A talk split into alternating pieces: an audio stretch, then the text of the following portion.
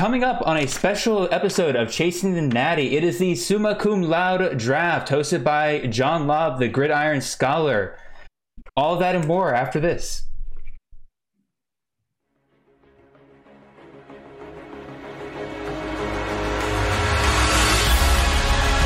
Look downfield and Circus one-handed catch is made.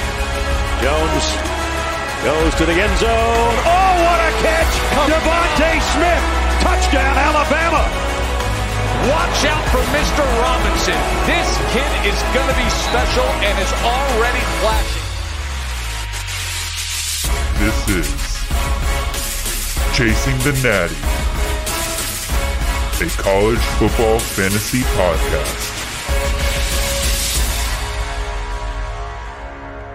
All right, welcome in everybody. Is this is Chasing the Natty. I am your host, Jared Palmgren, and on the other side of me, as always, is my faithful host, Mr. Xavier. Who are you? Who are you? I'm not Xavier. who, who, who, who are you? What, like, who do you work for? What do you do? And what have you done with Xavier? I have captured Xavier and I put him in the closet for tonight's draft. Xavier, uh, yeah, I'll bring him Let out, him out. if necessary. But uh, tonight he spends it in the closet. So my name's Mitch. Thanks for having me on, man. I appreciate it. Yeah, so Mitch Hardt is going to be uh, picking in the Summa Cum Laude draft with me tonight. He is a great guy. I've been talking to him for about the past uh, 30 minutes to an hour. He's been great conversation, lots of great insight, and I can't wait to have him on tonight. So tonight we'll be part of, as I've been saying, the Summa Cum Laude draft hosted by John Laub, the Gridiron Scholar. If you haven't already, by the time this video comes out, the article that John Laub will be writing will be on Fantrax, so please go check it out. There's going to be lots of great insight information on that article. And so now I'll just go ahead and tell you what all this draft's going to incorporate. So this draft is of 12 teams, and I'll list off the people here participating. So of course we have Mr. Mitch Hardt just across from me at Ace Holes Rule.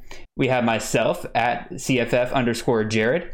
We have Nicholas Allen from CFB Winning Edge. He is at CFB Winning Edge on Twitter. We have Nate Marchese at CFF Nate on Twitter. We have Mike Bainbridge at mbainbridge CFF. Check out his stuff on the CFF site. We have Scott Bogman at Bogman Sports on Twitter. We have Eric Froton at CF Froton on Twitter. We have, of course, the Gridiron Scholar himself, John Laub at Gridiron Scholar 91. We have Dwight Peoples from the C2C crowd, who is at FF Peoples Champ. We have Insider C or we have CFF Insiders, who is at Insider CFF on Twitter. Don't get those two confused like I just did. And finally, last but not least, we have Mr. John, uh, or Josh, excuse me, not John, Josh Chevalier from at CFF Guys. So, oh, on top of all this, the roster makeup for tonight will be two QB, two running back, three wide receiver, one tight end, one flex, one defense and special teams, and seven bench spots, and it will be half PPR. So now that I'm I'm now I've said a lot here, Mitch, how you doing tonight, man? Man, every day is a great day to be Mitch. I'm asked that all the time, uh, how I'm doing. That's my response. Uh, I live a charmed life. So, uh, again, thanks for having me on. I, I've, I've played fantasy for a long time. Um, I actually won the 2005 uh, college national championship in fantasy football. There were 14,000 of us uh, in Wow. a site that's no longer uh, up. It, it was called U Sports. Um, so I had Colt Brennan and Ian Johnson, Ahmad Bradshaw, uh, Wow. a host of Hawaii wide receivers. So it was a lot of fun. Uh, it's I've I've played for a long time, but the, real quick, and I'll ask you during our our space in between selections that the the fantasy memory that I have the most is the first time that I lost my home league. We established a league in uh, right out of college in 1991 92 era. And i would i had the lead. I was up by three yards. Oh, and they were needed to just kneel. And the falcons were kneeling. And the guy had terrence mathis. And jeff george looked to his left and said check 180 and i knew right then i was going to lose he threw a, a little hitch uh, Mathis got seven yards and I lost on the last play of the season. Yes. So I've had great wins but that that's that was a tough loss. So yeah, man, uh, college football is awesome. I got the number one pick. I'm going Malik Willis, dude. Uh, my first question to you: You picked second. Would you have taken Malik if I didn't take him? Absolutely, I would take Malik. I mean, Malik's effectively a cheat code for this upcoming year. He's the only Q- returning QB from last year that rushed for over a thousand yards. If you do, if you know anything about fantasy, rushing QBs are the absolute cheat code in this sport. And Malik Willis has all the yards to back it up for that on top of that, he had, I believe, 14 rushing touchdowns last year. So, but he, again, he had the rushing yards to back it up. So, because rush touchdowns are hard to predict, rushing yards are much easier to predict. And if you have that, Malik Willis is going to be the ultimate cheat code for fantasy this upcoming year. If you didn't take him there, I would have felt like I was getting a steal at the number two pick. So, well, good. But unfortunately, you will you will not be picking him you. there. So I will be taking Breece Hall after you. Cool. Breece Hall, another good selection. I mean, uh, solid running back in a system that has produced uh, great uh, rushing totals the past six or eight years. David Montgomery, uh, guy was really good at breaking tackles. And what's interesting is I, I watch a lot of Breece Hall. Uh, while he doesn't break tackles, it's because he doesn't get touched as often. Mm-hmm. He is shifty and can make that first guy miss, uh, takes it to the house.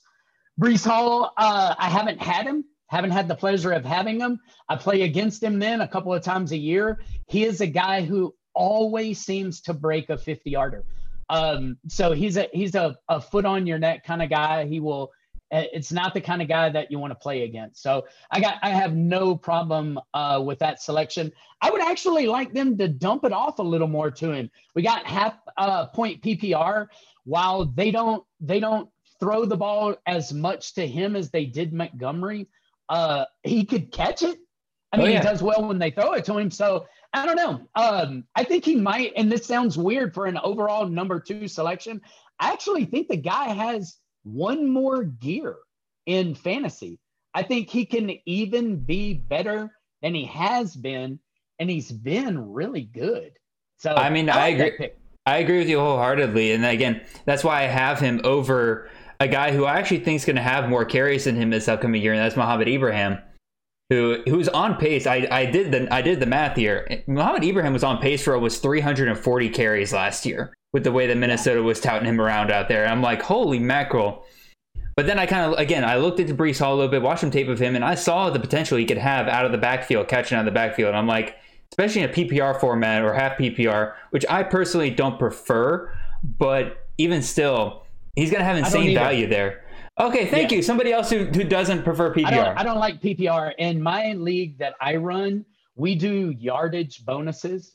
Okay. Uh, receiving yardage bonuses. You get five points when you get 100 yards. Uh, you get an additional five at 150. And then the, the final tier is if you get 200 yards, you get an additional five. I don't like people who catch 13 balls for 47 yards. Mm-hmm. It gets on my nerves. Um, I don't, I don't, I don't play like that on purpose. I'll, I'll play like that and adjust my draft style, but I do not think it's indicative of fantasy greatness. So I do not play that way. So I don't like PPR. I mean, for me, fantasy should reflect how much a person helps their team out on the field. And Certainly. if you catch a ball for zero yards, you didn't help your team at all. But in a fan, in a PPR format, you've now got a, the equivalent of ten yards, and to me, that just doesn't work. My like, latest league, uh, we're doing 0.5 for first downs. Okay, I, again, I, I, I think, like that. Think, That's great. Yeah, I mean, to me, it's something. It's a little bit different, but I would I would rather that than anything else. So yeah, actually, I, I you know what I might incorporate that, or I might pass it around some of the leagues I'm uh, hosting this year. I think that'll be a great addition for people to have. Yeah. All right, so we've begun so the draft go. here. Malik! That was super Alrighty. easy. And mine so is also super easy. I will be taking Mr. Breece Hall. Awesome. And so now we get to see what everybody else gets to pick. So yeah.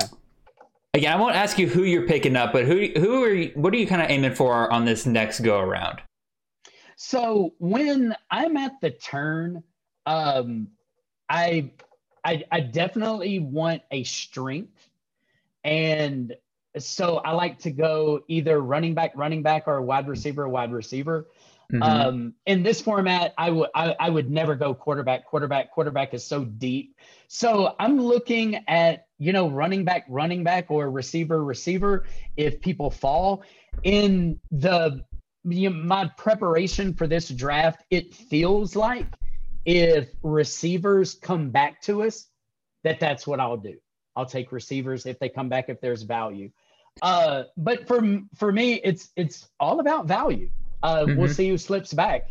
What's interesting is where we select. You almost get no you you rarely get someone that, that comes all the way back to you that you would have selected. That's why I Mhm. prefer to pick in the middle and then take risks based on what other people are drafting. But you and I aren't going to get that. No one is going to go 24 selections with a uh, the cast of characters that are in this draft. So Mhm. no one's ever going to come back to us. So you just kind of got to make do. So I want someone in the, you know, Calvin Austin. I'd like for him to. I'd like for him to fall.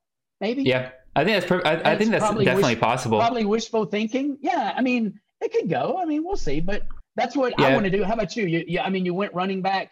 Uh, are you gonna uh, try to get a quarterback next? Is that what you would try to do? What's your strategy coming up? No, actually, I kind of like the quarterbacks that you can usually get in the kind of the round five, six range. I think you can find some definite value there.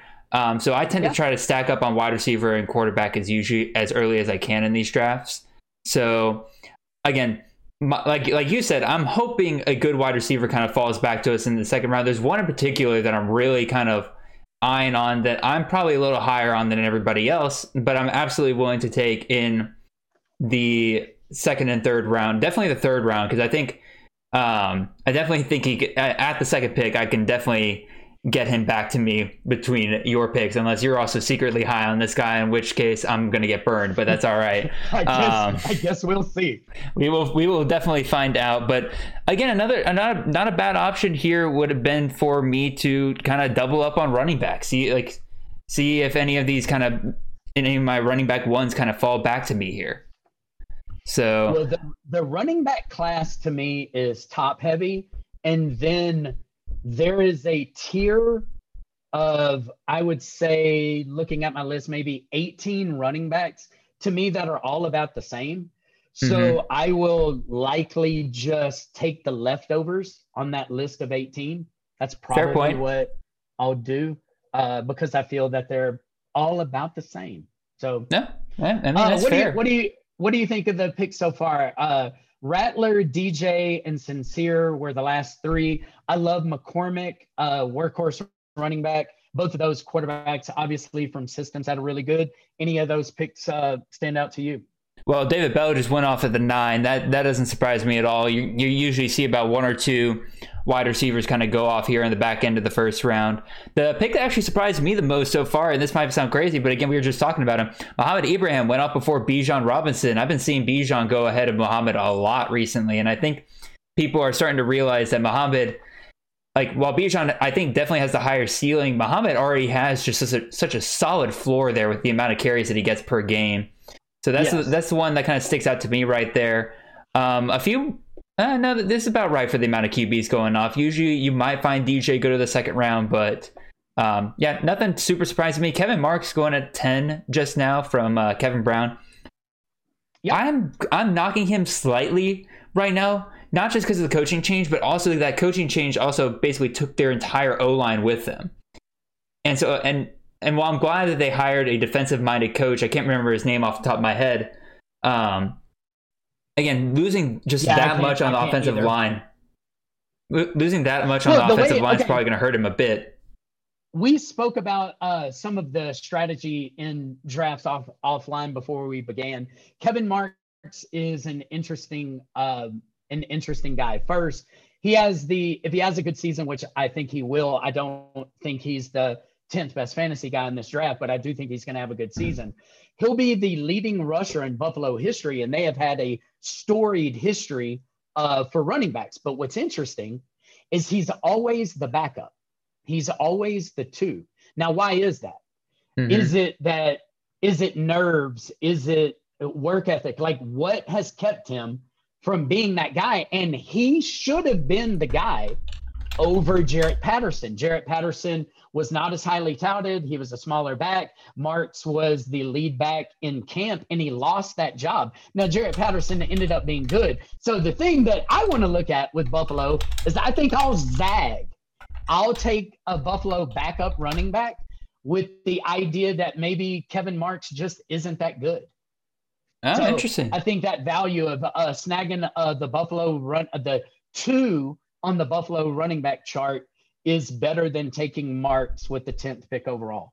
So I that's my I uh, that's my take on Marks. I I will not be selecting him in any draft. Yeah, I would say I'll- I- he's- he's going a little would too take highly for Marks me. In like the fourth round. Yeah, he's it's too rich for my my blood. Not like I was, I was in love with the idea of drafting Jaret Patterson last year and everything, and he proved it. When once he was actually once once the Mac finally started getting up and kicking, he had that monster 88 point game against uh, Kent State, and I was like, that's exactly what I was expecting out of him the entire year. Uh, it looks like they suspended Yeah. the draft a little I bit had here. Dustin, I saw that. I had Dustin Crum and Isaiah McCoy in that game, and they both did really well too. But yeah, the star of that game was definitely Patterson. I lo- I love Crum. Like I I Oh, I, of said- course. Oh, he's nails. The guy is Oh, yeah. awesome. I, I, I oh, definitely love somebody Crum. and- wanted Crum. That was the. I guess. Yes, it, the it looks button. like uh, CFF insiders having a hard time connecting there, and he, he auto drafted Sam Howell, which I was very concerned about. I was like, or not not concerned, but like I was like Sam Howell in the first, really? Um, no, he Yeah. it, Sam Howell is not who he wanted to p- pick there. We backed it up a little bit. It looks like he's going to go Crum here. Uh, He does go Crum. Yes. So that makes that makes a bit more sense. Uh, I love Dustin Crum. I would have drafted him in my uh, dynasty league this upcoming year if it not for the fact that I would only be getting one year out of him, and I felt like there's another QB or two that I I could gotten a few more years out of. Um, You spoke about Malik being the only thousand yard rusher, and I believe it's because Crum just didn't get to play that many games. I would agree. You're you're 100 percent right. Crum absolutely would have gotten up there with him. Yeah, Um, I um, Crum is good. His running style. oh, I have Crum, so I watch it and bless his heart. Uh, just man, it is a lot of legs. It's a, lot, of legs. moving. Uh, so anyway, he's he's cool though. He's a very good fantasy guy. I've heard very different Uh, things. Um, what what are your? I know you're also an NFL guy, so what do you think of his NFL prospects? Do you think he'll be able to make it or no? Oh, and look, Calvin Austin got picked, so he didn't come back. That doesn't surprise Yeah, me. I know uh, for a fact Kevin goes for Calvin Austin. Yeah, uh, Dustin Crum will be he will be drafted, but I do not see the accuracy in his mid-range game to be a starter. So no, I don't. I don't think so. Okay, but he'll make a great backup someday, I believe. Then I, I do, Ah. and I mean he's a he's a hard worker. Isaiah Spiller, that's a often selected man. Treylon Burks. Yeah, the Uh, receivers Tra- are don't Tra- seem like uh, they are going to come back uh, come back to us. Yeah, Burks was one I was kind of eyeing up on, seeing seeing if I could get him. Um, Jalen Robinson. A lot of people aren't as high on him as I am. I was hoping to get him a little later. Man, I mean, right now that seems a little early. Gosh, golly, I like Jalen Robinson, but doggone, man, that's dang early. yeah, he's usually a third uh, Bryce third round guy. great Actually, value right there. Bryce Young, best pick in the past few picks. Bryce Young, great pick. I would definitely agree. Looking at it, Jalen Robinson on average does go here at the end of the second second round according to my ADP sheet. Which, by the way, plug in if y'all want access to my CFF ADP slash ECR sheet. It is only thirty dollars, but if you want a discount of fifty percent off, all you have to do is subscribe to our YouTube channel and leave a review on Apple Podcasts or show that you are followed on Spotify. As well as give us a shout out on Twitter, and you can just DM me those or email me at cffjared at gmail.com. So, with that quick plug in out of the way, um, we got another wide receiver off the board. Reggie Roberson Jr. is gone. So, all right, Marvin Mims is gone. I'm gonna go ahead. I think I'm gonna double down a running back here. Let me take a look at who we have available here. I got 50, All I got 50 seconds here. Um, so let's see. All right. Um, all right. I think I'm gonna go with a guy who I know has a very, very well. I have the safe floor in Breece Hall, so I'm probably gonna go with a guy here who is a bit more, who has a bit more upside than I would typically go for a running back. Maybe. I gotta make a decision here. Actually, let me look at my quarterbacks here. Nope, I don't want any of those. Um, You know what? I'll just go with another guy who I know is going to get a ton of carries this year. His coach said so himself. I'm going to go Chris Rodriguez, running back out of Kentucky. Awesome, man. I like I like that pick. Uh he is a better running back than he has been fantasy running back, in my opinion. Mhm. Um, I like his upside. I think he's going to be an NFL player as well. Um, so I dig that selection. Uh, honestly, this is, uh, I, I shared with you that I wanted to have a strength uh, Mhm. on double picks. I feel that I'm getting great value with my first selection of Leddie Brown. There you go. Uh, Leddie Brown gets the the ball. He's the touchdown guy for West Virginia. Um, my buddy and I drafted him in a league uh, uh, two years ago. We got a lot out of Leddie Brown, so I like him. And then a favorite of mine that I it seems like every year I have to pay just a little bit more, but I'm gonna go back to the well and pick Ronnie Rivers. Uh, There you go. Ronnie Rivers uh, been very good for Fresno for me I'd- in the past. I like Ronnie Rivers. so I some I'm I somehow Rivers missed that there. he was still available. I probably should have gone him. That's all right. That's all right. It happens. It happens. I, So I, I like Rod, uh, Rodriguez, but Leddie Brown and Ronnie Rivers, I'm down with that. Very established guys. This is not a uh, a keeper league, so I dig it. Who you who you rolling with now, man? Uh, so I'm not going to take any more chances here. I'm going to go wide receiver because I think that dr- that well drives up very very quickly. So. I'm going to go with a guy I'm probably higher on than most people, but I love what I've been hearing out of camp this upcoming season. I'm going to go Jalen Tolbert, wide receiver out of South Alabama. The connection I've been hearing between him and Jake Bentley has been phenomenal. In almost every single one of the spring games, he's had over 100 yards and two two or three touchdowns. And I'm like, if I can get that every single week out of a wide receiver, and I do think that Jake Jake Bentley, which this might be crazy to say, but I do think he's the best quarterback that Jalen Tolbert's had to play with at South Alabama. There's, there's no question that that's the case. Um, yeah, I, I like Tolbert there. Actually, I tell you the the next pick though, that was I just don't invest this much in quarterback, but I would have taken C.J. Stroud. So I'm not surprised that he came off the board right then. That was I was looking at at Stroud. I so would yeah, have- I, I like your I like your Tolbert selection. Uh, I think I think Tolbert is very solid. They uh have a sissy schedule all the time, so Mm-hmm. he he gets the ball a lot. He's uh a good a good guy with PPR as well because I think uh, there was like one game last year where he didn't have five catches or uh, so he's he's money when it comes to that. So I like that. Oh yeah, Another wide receiver though that I wanted to come back, Corey Rucker. I watched a lot of Arkansas State. I hated the Layne Hatcher, um, oh me too, dude. the, Oh the my God. swapping of quarterbacks that drove me bananas. So, uh, but I had, um, I had what was his name, Jonathan Adams last year. He was my guy, and I loved Rucker him. was I very good. Uh, Adams stole or Rucker stole some points from me, so I like that. Uh, so Rucker and Stroud back to back. I like those. Uh, Uh, I, w- I would have CJ Stroud in my upper tier quarterbacks if not for the fact that he has not been named the starter yet, and I do think he will be the starter at the end of the day. However, be. I am slightly worried about Kyle McCord because I thought he had about I I I'm not worried about Jack Miller. I think Jack Miller is the clear number three in that race, regardless of what Ryan Day says. I don't think it's a three man race. I think it's two man race at this point. I do think CJ Stroud will be the winner at the end of the day, but Kyle McCord is just good enough to me to have me just a little bit worried. So I'm not off CJ Stroud, but I'm, I'm he's a little bit farther back than I would normally take him. Uh, let's see who else just went off the board here. We got Brennan Armstrong. A, bunch of QBs just went off. Brennan Armstrong, Sam Howell, Dillon Gabriel. Dillon Gabriel has been dropping lower and lower in drafts as the season's been go- going on. Why do you think that is, Mitch? Offensive change, uh, the change in the O, the change in the coaching staff. Uh, while they would be insane to mess with that offense, it happens. And that's Mhm. why, again, like the Jalen Robinson pick earlier, like I really like him, but man, that was aggressive. And this Dillon Gabriel getting him here, I do think is about right. I don't think you're getting value with that selection, but I mean, it's a good pick. Uh, Jarek Broussard. I live in uh, Colorado. I live south of Denver. I was hoping to get him uh, in my uh, home league. I will certainly have Broussard. I won't. I won't let that. I will not let that happen in my home league. What do you, What do you think about uh, my Buffalo? What do you think about uh, Broussard? I love him. Uh, he really caught my eye in the uh, beatdown that y'all took uh, to Texas in the bowl game, unfortunately. But that was where I really kind of saw him for the first time, Yeah. and I'm like, this kid can be explosive. And I think, and I saw that, I'm like, he's only a sophomore this upcoming. Uh, he's a sophomore this upcoming year, right? Yeah, he was. A, okay, so I'm like, he's got he's got years to work with, and everything. That gummit, another QB goes off the board. There goes Desmond Ridder. Um, yeah, I like Very good I like Broussard a lot. this time.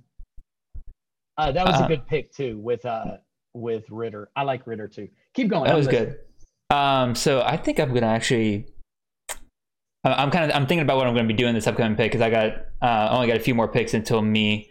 Um, let's see, Zay Flowers went off the board. That gummit, that was one I was really hoping would come back to me on, at wide receiver there.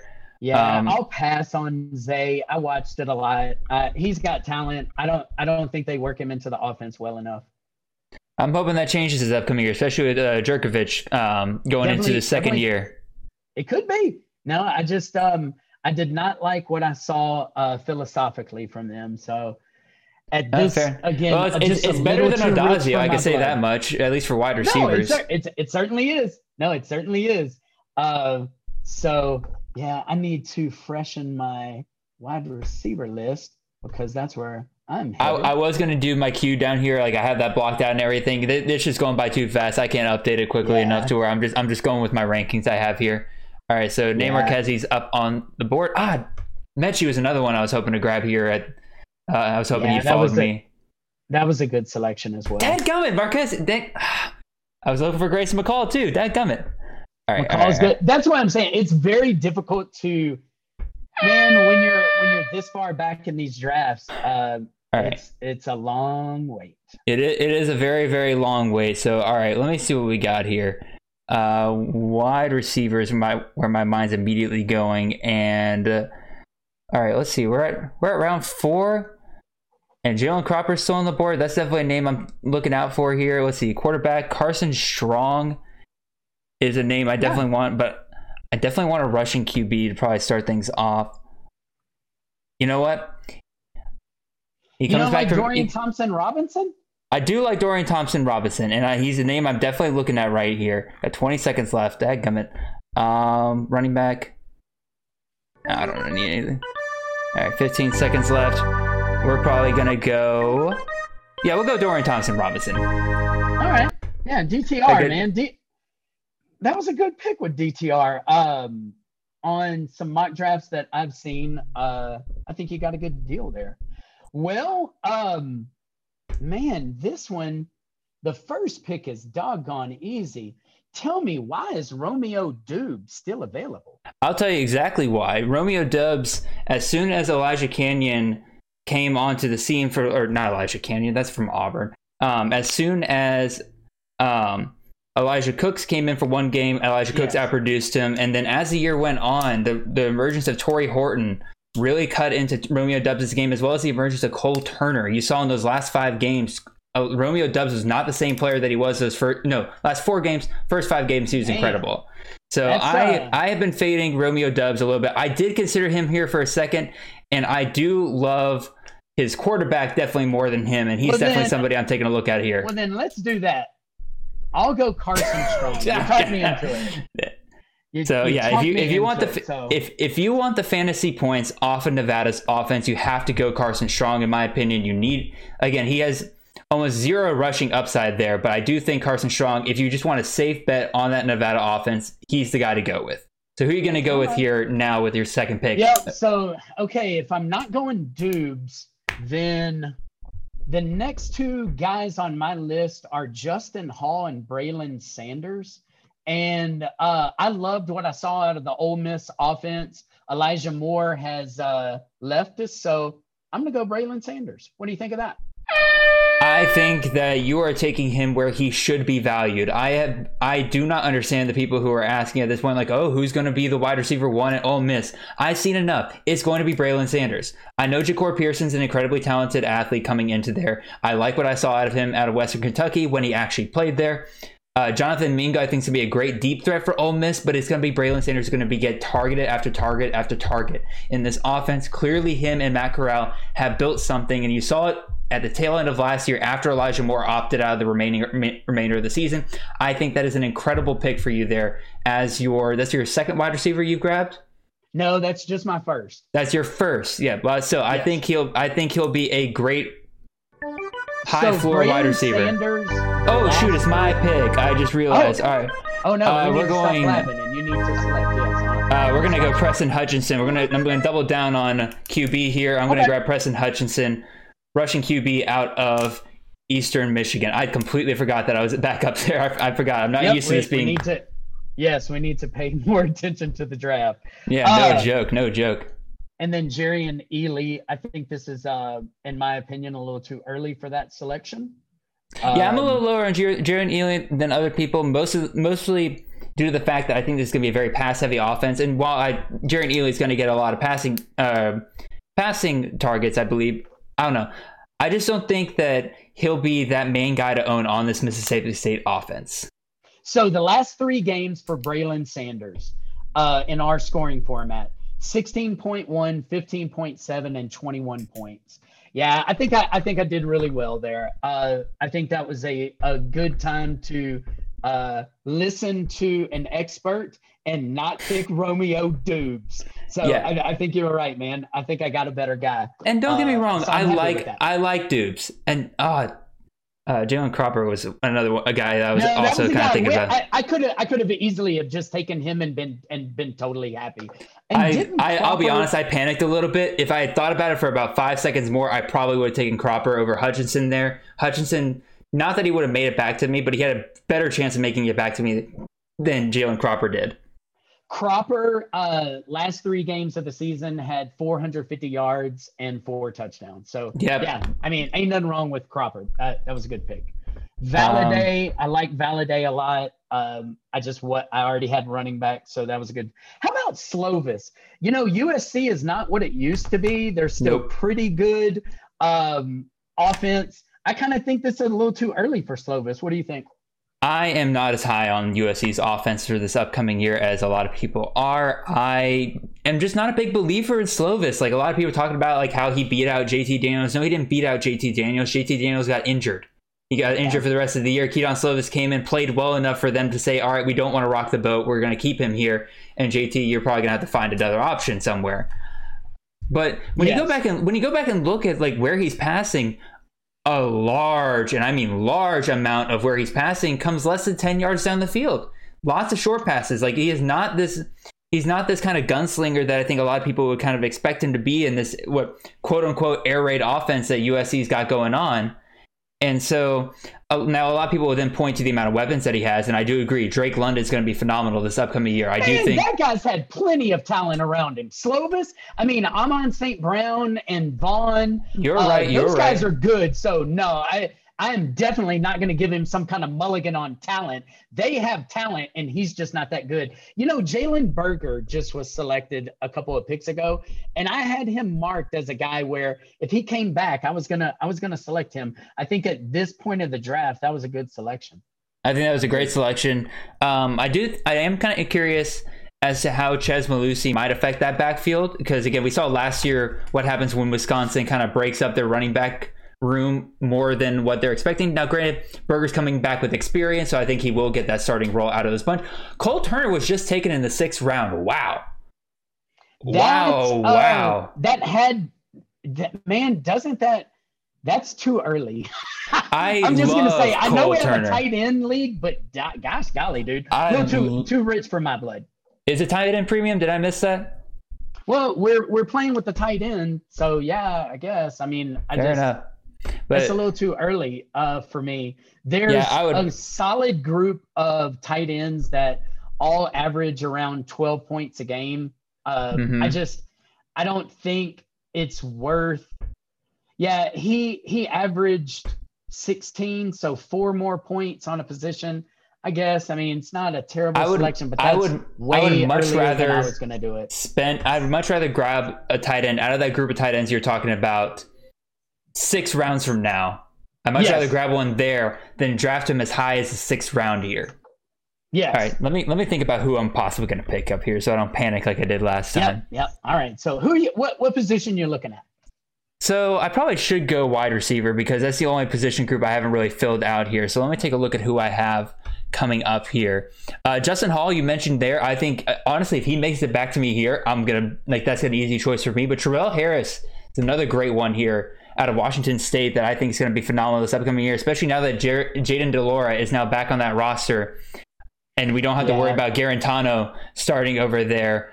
I do believe Travell Harris will be a great fantasy asset to own this upcoming year. He averaged 19.4 points last year. Justin Hall also averaged over over 20 points this last year. So I think if either one of those two guys make it back to be here, unless they're both taken right here, I think Yeah, they'll be an easy I choice for me.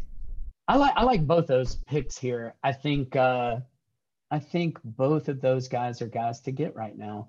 I'm looking at probably a wide receiver and running back combo All right, is what I'm looking at. So I like Harris. I like uh Jaden Walley of uh, All right. So I'm definitely getting one of my two guys Yeah. because. So I think Deuce Vaughn. Huh? I'm not a big Deuce Vaughn guy. All right. So I'm going to go ahead and grab Justin Hall here. So now we're on to you. Awesome. So Justin Hall, let me mark him off. That was a good selection.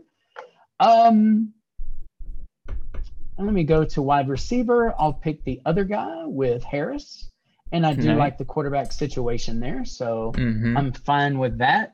And Harris, I feel I get just a little bit of value. I, I, had him tagged as a, a fifth round guy, and I got him at the last pick of the sixth. So I'm good with that. And Sounds good. Sounds good. Let's see if there's any good value at running back. So I, I, have, I, I see a couple of guys who I think are great values here. See if you grab any of these guys.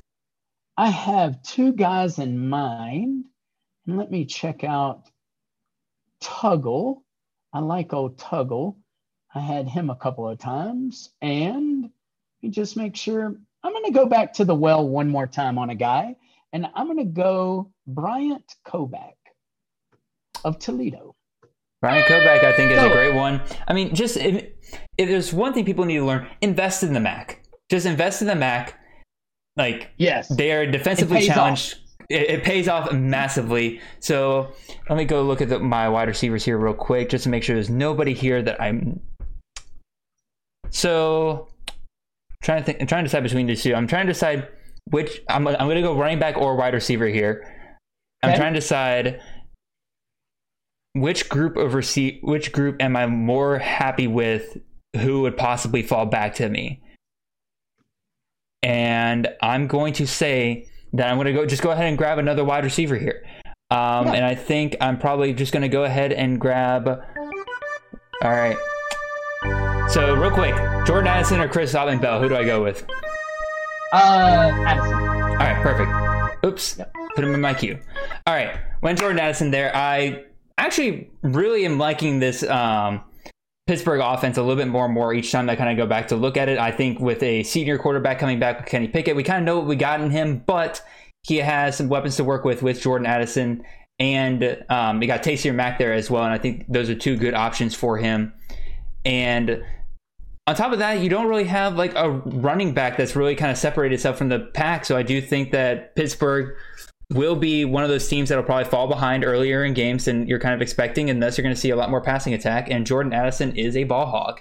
Uh, he's only a sophomore. Two thirds of his games, uh, he had seven or more catches. Perfection. I mean, exactly. What, do- what do you want? I mean, that's uh, we're we're talking. We're in the seventh round of a draft, and you get a guy who routinely catches seven passes in a game. Look, uh, the offense doesn't have to be very good. Uh, that is a guy that it revolves around. So I dig that. That was a good selection. I appreciate you kind of Uh, nailing that down for me. Uh, if you don't mind, we could talk about the other guy I was thinking about there, Chris Autman Bell. He is going too late, in my opinions, in a lot of in a lot of drafts because if and again, Nate Marquez He said this on the uh, Campus Canton podcast uh, a couple months ago, where he said like you want to have the number one wide receiver in the PJ Fleck offense. And Yes. I do believe Chris Autman Bell will be the number one wide receiver again. Um, a lot of people are kind of like hoping another one of these kind of younger guys kind of step up, but I don't know. Chris Autman Bell strikes me as kind of the senior leadership in that wide receiver room, and he will be that guy to step up for this next year. What do you kind of think there? Well, and again with him, uh, it's a guy who's already had production. So uh, the offense is good, and he has had his moments in it being a auxiliary piece. So the downside, if you haven't been able to break into the lineup, is there anyone with any talent behind him? That might scare me. The thing is, those guys that have been in front of him are nails. Like Mhm. Rashod Bateman is spectacular. So, you know, when I look at that, I look at the folks that people have backed up, and it's okay to be a backup for a minute if you're backing up first round NFL talent. And he has been. So Yeah. I like it. That's definitely a guy that uh, will be on our short list here in a minute to select. I would have again. I usually don't go wide receiver at flex. for A and M. Ainias Smith for A and M has wide receiver and running back eligibility. I was hoping Not true. Not true. On Fantrax, he is only listed as a running back for this upcoming year. That's terrible because That is he is going to be wide receiver. Yeah, he is. I mean, he is like, the number they- one wide receiver on A&M. that- Yeah, that is terrible. I didn't know that. me, well, that we- really kills uh, his value. Yeah, we we found that out uh, a couple of drafts ago and everything, and everybody Chris once they saw. Smith! No, I know, No! I know, I wanted Chris Smith. dude. Chris Dang Smith. it! No, no, no, no, no. You wouldn't have gotten him. Chris Smith probably would have been on my roster on this next turn. I Man. love Chris Smith. You are talking about a guy who is more explosive than Elijah Mitchell or Trey Ragas last year, and is probably going to inherit at least seventy percent of their carries. This is he is a potential league league league league winner there. And Eric Froton, congratulations to you, sir. That was a hell of a pick right there. Man, I wanted him, and I just have been looking at lists, thinking, yeah, he'll be around. I'll just, I'll take him and get some value later. Man, so uh, just a lesson, okay, that I share with people too. You know, so many of us um, draft from list. You get to see what other people do, and you say, hey, this is, you know, this guy's more of a seventh rounder. I don't need to take him until, you know, the 7th Mhm. or eighth. But if you want a guy, pick him. And we shouldn't have left that guy there. That We was a have. very good selection. There, That there, a there- that was a good there's a there's another running back coming back, hopefully coming back to me here that I am really hoping I can get some value on here. You actually mentioned him in your last bit, and I, I was I was real hesitant. I'm like, he you might val- value him highly. I definitely value him highly. If you ever listen to my show, I love Demontre Tuggle. Oh, and to Tuggle's the me, bomb, he, he is a he is a top twelve running back in my opinion. And to see him go so late in these drafts, I'm like, he's insane value to me. Like we're in the eighth round, we're getting it to the eighth round here. If he makes it back to me here in the eighth round, I have to take him. Like I try not, I, I try not to take the same guys over and over again in each draft, but I have to grab Tuggle. All aboard tugboat, baby. Womp, womp. All that.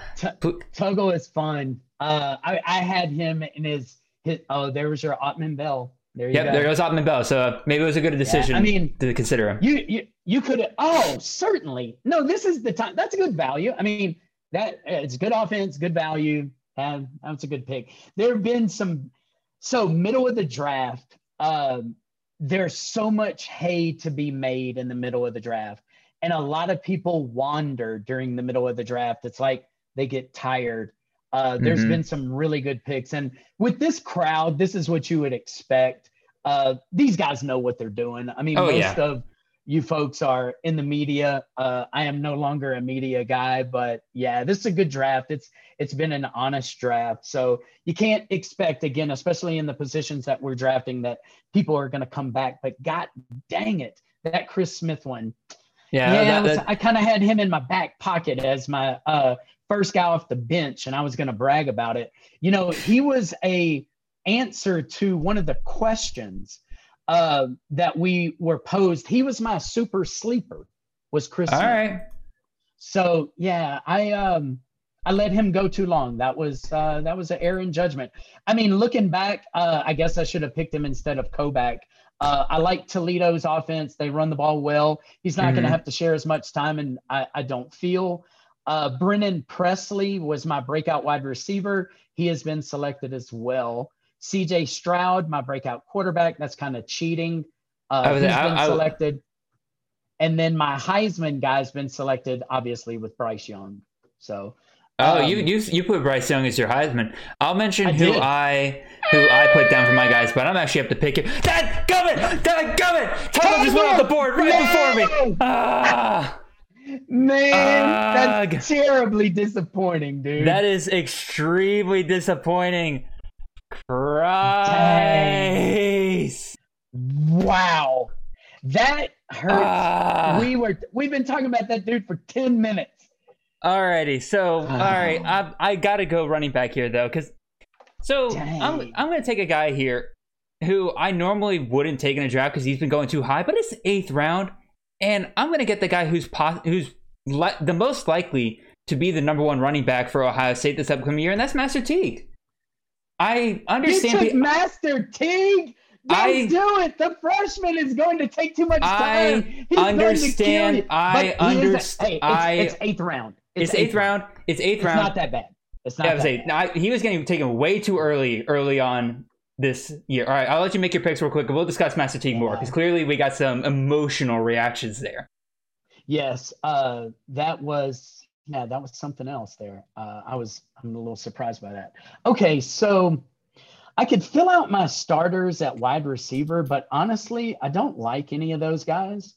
Um, so I think, yeah, I'm gonna just go with a favorite pick of mine, and I'm gonna take a tight end and go Sean Dykes. Uh, I've watched Memphis for a long time. I like Dykes. He's not really a tight end, so it's kind of a cheater pick. Uh, Mhm. I, I may have been right about him uh, as one of these selections. I like those guys who play a position that don't really play a position. So I'm going to go Dykes there. I'm going to leave my wide receiver hole on purpose Okay. again because I don't think the value is there necessarily. And I am going to go quarterback. And I'm going to take Emory Jones of Florida.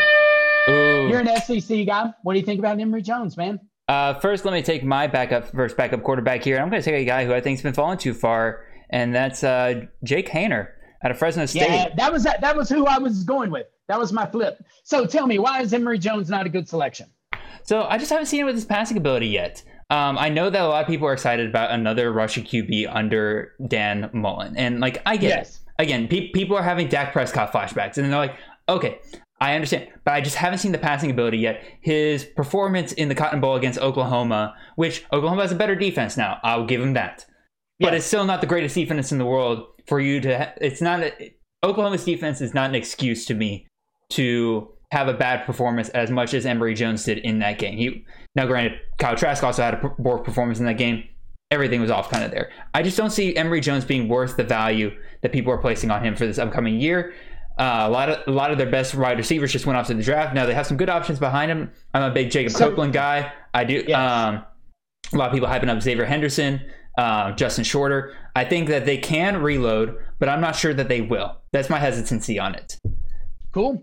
Okay. Um, the way I look at it, if you get a running quarterback um, in a decent offense in as your backup, that you're doing a pretty good job.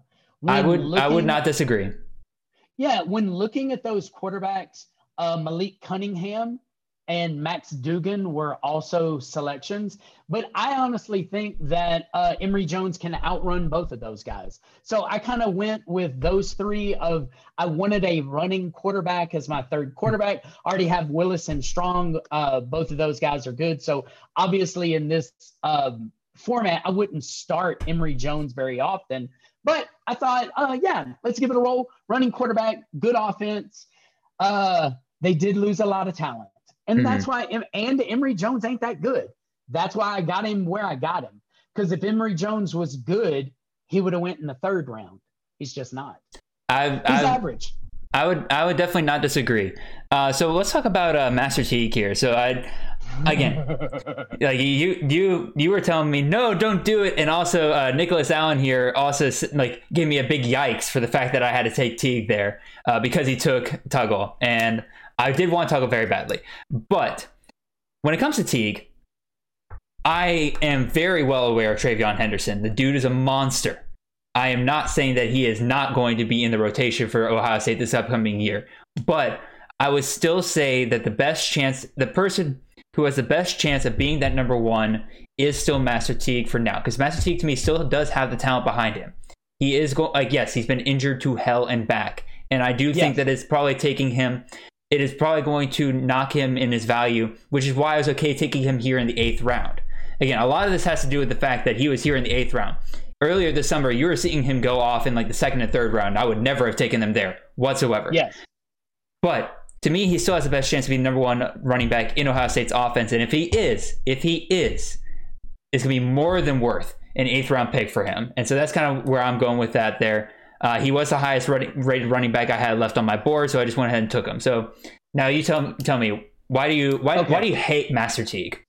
Okay, I hate Master Teague uh, because he just isn't as talented as the Ohio State running backs in front of him. So I already discount him. Uh, two, the guy behind him seems to be like he is be that guy. So when I look at all these great Ohio State running backs who have been fantasy stars for years, he doesn't look like it. The youngster does. That's one. Two, um, I'm I'm not a big believer in perseverance when it comes to fantasy football. Okay. And Master Teague has had to overcome a lot. And for a young man, Lou Nichols, dang good pick right there. Um, for a young man to uh, have to overcome adversity, it really weighs on them mentally. And I just wonder if maybe it's gotten to him and maybe the young kid's going to take his job. You picked him one slot earlier than I would have. And what I mean is like having Master Teague as your first guy off the pine, I think is a good pick. Hmm. Having him at your flex, I think is overpaying. You know, I, I do think that's very fair for you to kind of argue there. Um, yeah, I, I yeah, I would I would probably agree with you there that if I had picked, oh good lord, I'm up in a couple picks here. So I've Casey while, Thompson was while I've been worried about like wide receiver better. and running Ooh, back, Porter, Porter, another really good pick. Go ahead. that is a good pick. Um, while I've been worried about wide receiver and running back, I have completely almost neglected the fact that wide or tight ends are going much earlier in this draft than they typically have been. So I probably need to I go ahead and grab it. everybody with Dykes. I did. I, I, I, I think bracket. I think you did. I think you did. Dyke's going second off the board there. Um, so I'm probably going to have to grab a tight end here on this turn. Oh, baby Gronk was just picked. I love baby Gronk. Probably Baby Gronk is pretty great. player as a real player, but that was a good. I, I like baby Gronk. Alrighty, so looking at my running back room and everything, again, I said it before earlier. I'm going to say it again here. Invest in the Mac, and that's why I'm just going to go ahead and grab Ladarius Jefferson here at as my first running back on my bench. Um, I just think he'll be he's good value here in the ninth. Uh, no, not ninth round, tenth round. We're at at this point. So I'll go ahead and let you make your two picks. Cool. All right. So, man, some good selections here at quarterback. There are a lot of quarterbacks right now that I have ranked that I don't feel are worthy of selecting them, and I'll probably be complaining about this in a minute. Um, I'm going to go with a guy that I'm hoping gets to the NFL to play with his dad, and that's Frank Gore Jr. There you Uh, go.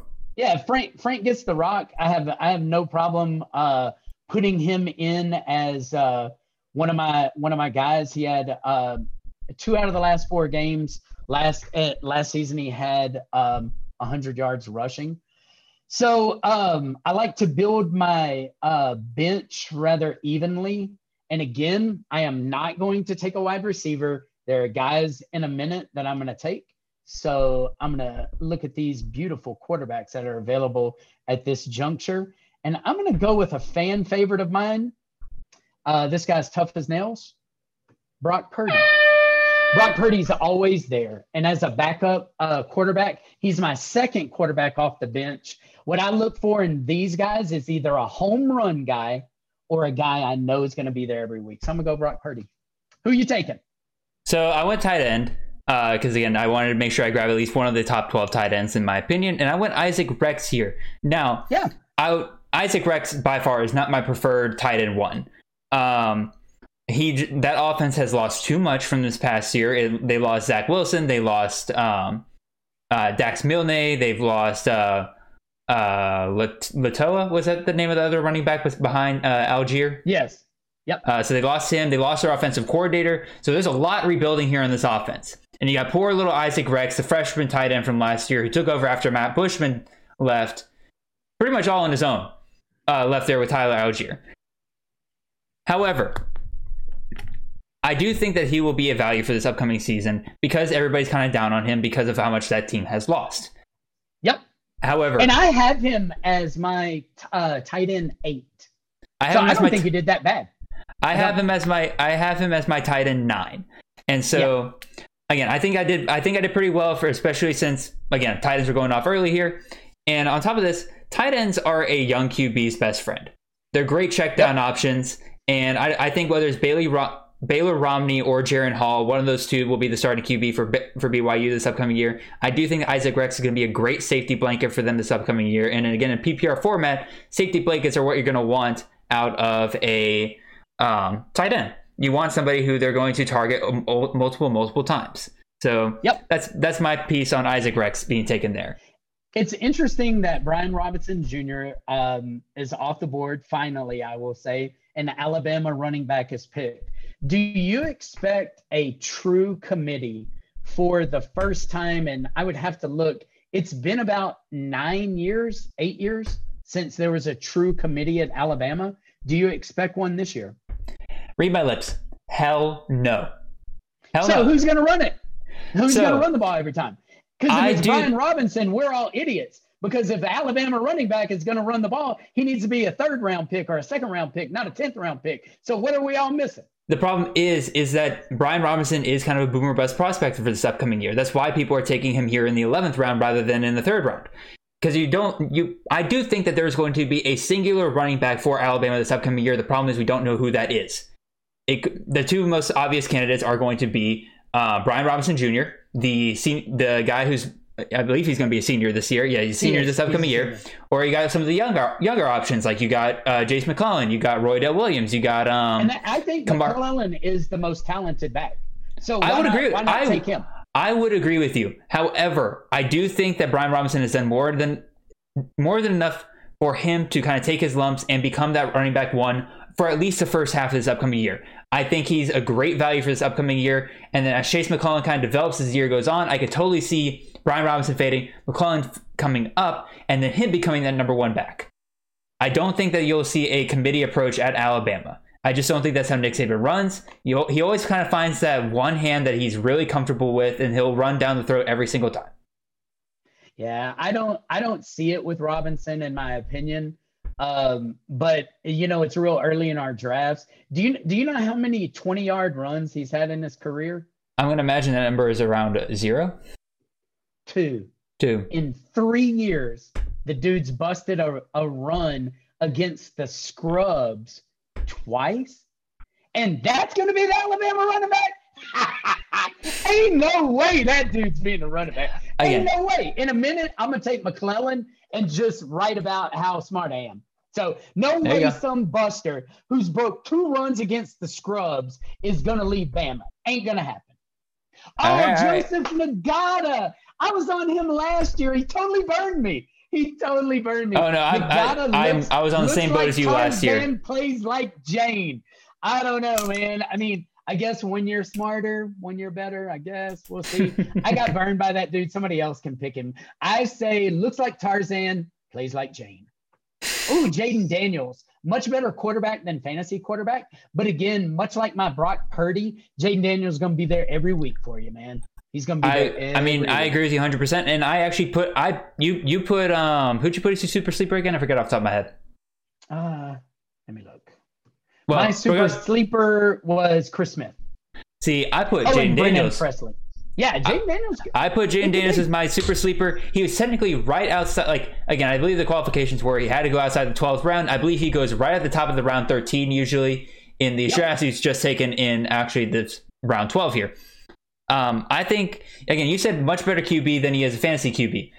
I think this is the year he breaks out as a fantasy option. He's got great rushing upside, and especially when you have a running back duo like Rachaad White and Trip Trayanum, defense's eyes are going to be on those two, and Jayden Daniels is going to Yeah. have lots of range, lanes opened up for him this, for this upcoming year.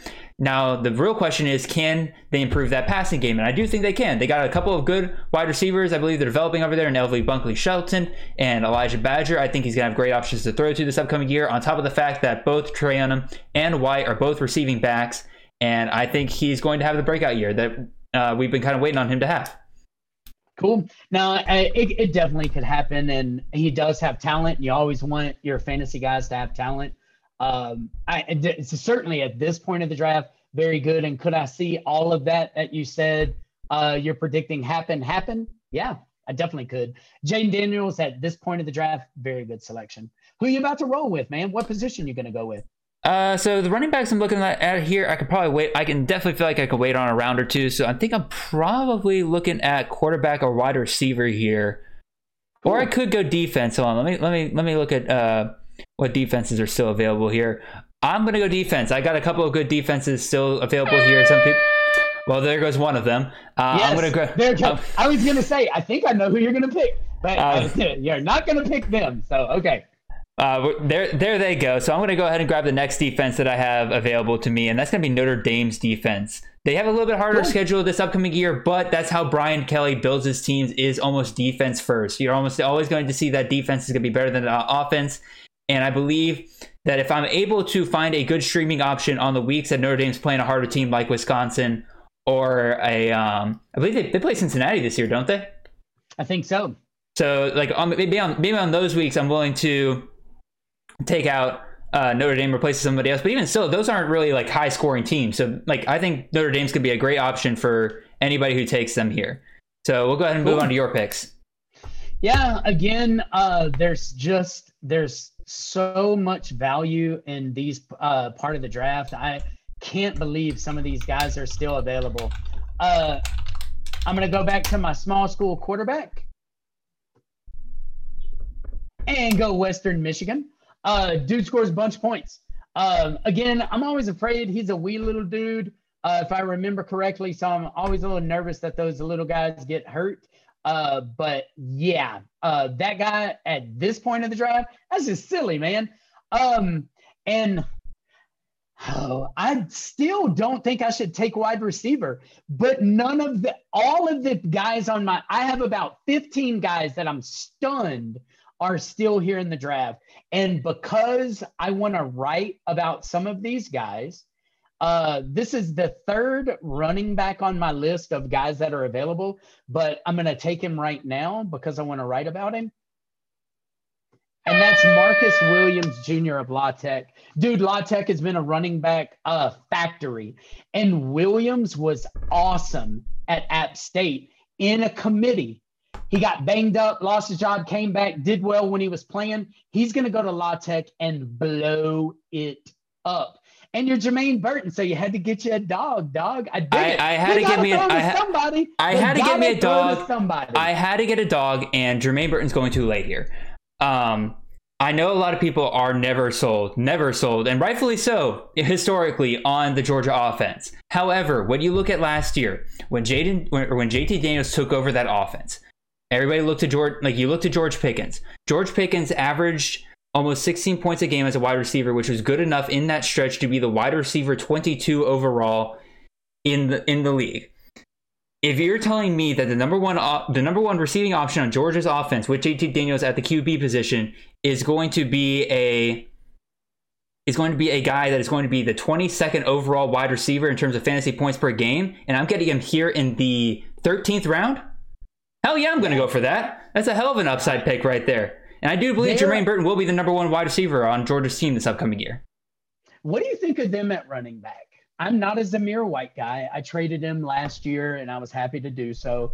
Uh, I think, honestly, I believe every running back that they had last year, uh, I'm not looking at their list, but Milton and McIntosh aren't yes. That's, yeah, both of those men are better football players or uh, than Zamir White. I think either one of those guys could do just as well or better than him.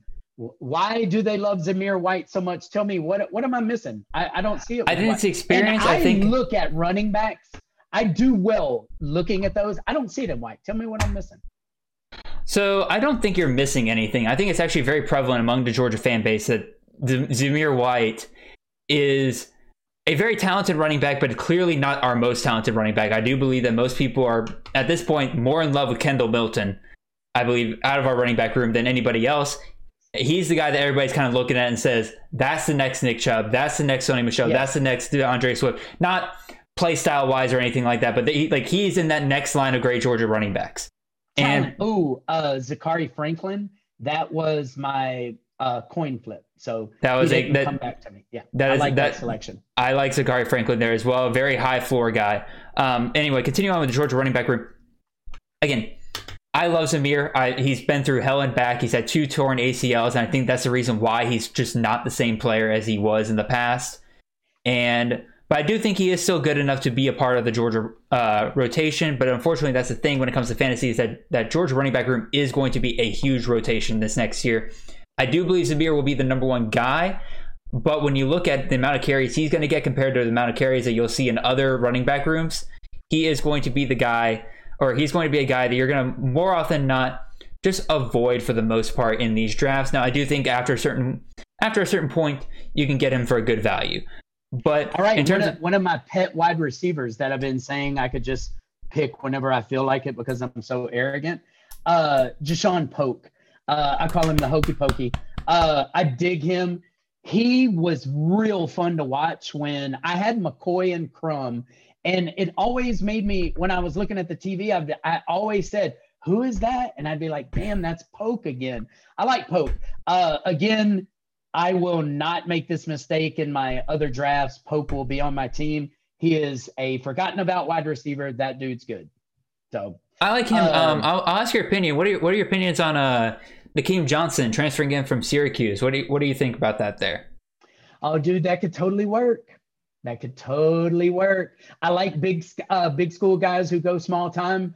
Um, they hit about 35, 40% of the time. Uh, so, you know, uh, he could easily be good, very good in that system. They're going to move the ball. So that's a, uh, yeah, Elias Cannon there for Auburn. He was the highest ranked guy on my list. I don't really like him as much as the rankings do. So I let him I'm with sit, you. but at this at this stage, it's cool. And I'm gonna have to take one of my pet wide receivers, or they're all gonna be gone. So I'm looking forward to my next selection. This is gonna be fun. I think I'm going to. I'm, I'm looking at who I could take here. I'm again. I'm probably going to go wide receiver, running back here again. I might looking at quarterback. Uh-oh. Yeah, I'm definitely. I I'm probably gonna definitely go running back, wide receiver here, and I think what I will be doing is dipping back into that Mac well. Um, Yeah. Well, of points here, I'm going to take a guy who broke out his freshman year on a very, very bad Bowling Green State team. Who, or Ooh.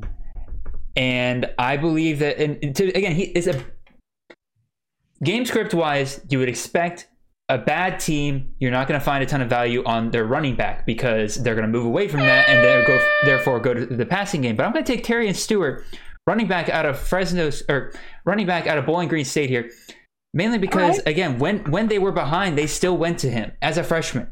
Like they clearly have a ton of faith in this guy, and he averaged almost 18 or 18 points a game last year. Again, I dig it. on a on That's a bad, not team, and on on Yeah. a round 14, I think he's perfect value. All right, who are you picking? here? This one, man.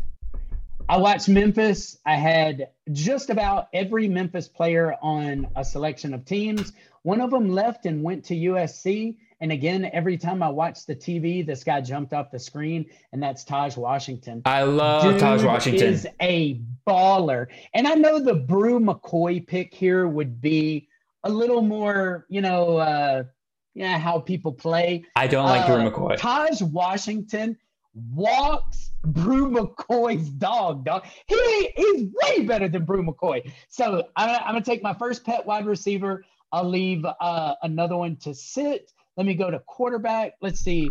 I have three bench quarterbacks, and I'll need. Yeah, there, man, there are so many good quarterbacks. I guess we'll just let you select some of those. I'll go to running back. I guess I need a bench one better. And I'm going to go with Mr. Reliable. Charles Williams out of UNLV. Dude, very, very uh, good. If you need 15 points, he's He'll your get it. guy. If you need 20 points, he just ain't your guy. Uh, Charles Washington or uh, Charles Williams does not ever get me 20, but he seems to always get me 15 when I need it. He's a 90 yards and a touchdown kind of guy on a bad team. Um, you know what's interesting about him is again, I wish they used him more in the passing game, and they should. I, I mean, I, he, he has hands when he plays. Who you rolling with here? So I was down between two guys, and I went with the guy who I imagined was not going to fall back to me on this next round because we're in that area of the draft where you are having guys like people are kind of starting to pick my guys. You were talking about your pet wide receiver and everything. Yeah. So it's more likely that if you're looking at a guy, he's going to fall back to you here. So I went with the guy who I thought was going to be less likely to fall back to me, and that was Jordan Whittington, wide receiver out of Texas. And from all Yeah, available, re- all available reports is that Sarkisian loves Whittington. Him and his staff love Whittington, and I believe that they're going to try to get him the ball as much as they can out of that Texas wide receiver room. I was a big Joshua Moore fan last year. Uh, very inconsistent for me last year. He's on my team. Um, and he was going to be the Texas wide receiver I was going to hype up this upcoming year. But when you're in this business, you have to go with the information that you're being given. And for me, that is Whittington is going to be that number one guy for this upcoming year based on all available reports from Sarkisian and the Texas staff that he is kind of broken out this spring and will likely be a huge contributor for them this upcoming year. And again, number one wide receiver for Texas in the 15th round. Hell yeah, I'll take that upside. Yeah, not, uh, just great selections. Two more that I'll comment about, and then I'll go back to Whittington.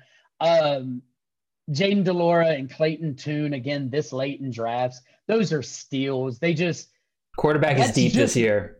yeah, it shows you that what you shouldn't do is load up on quarterbacks. Uh, get your wide receivers, get your running backs, wait on QB. It is a deep league. People are going to get. yeah. I, I feel like when this was when this is published, people are going to give me crap for taking Jake Haener when I did in the ninth round, and understandably so. However, again, to me that was just too valuable of a pick. Jake Haener in the ninth round. I think ADP wise, he goes. Oh, he goes at the beginning of the ninth round, but even still, I got him at the end of the ninth round, so I thought that was good value for me there as my backup QB. Uh, anyway, you have thoughts on uh, Whittington? Yeah. So uh, Whittington is talented. Uh, I feel he's not a hard worker. Uh, that's some of the stuff that I, I went to UT. That was one of the colleges that I went to. I have a lot of friends in Austin. Um, if he gets his head right, and it could all be a coaching change, Mhm. uh, dude's going to be a stud.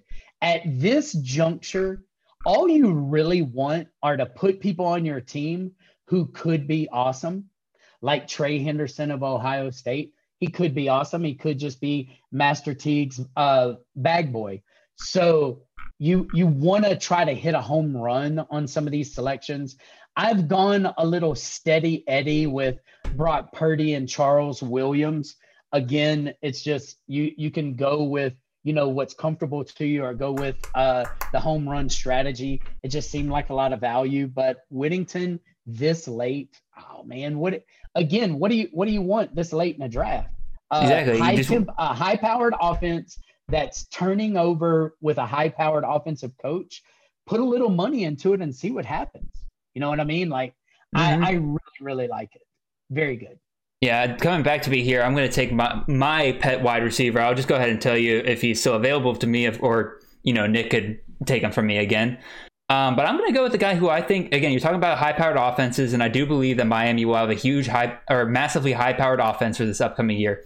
I'm going to go with the guy who all available reports out of spring games and everything has told me that this guy will be a very solid contributor for Miami this upcoming year, and I believe he is talented enough. Up there goes Brew McCoy, as you were just saying.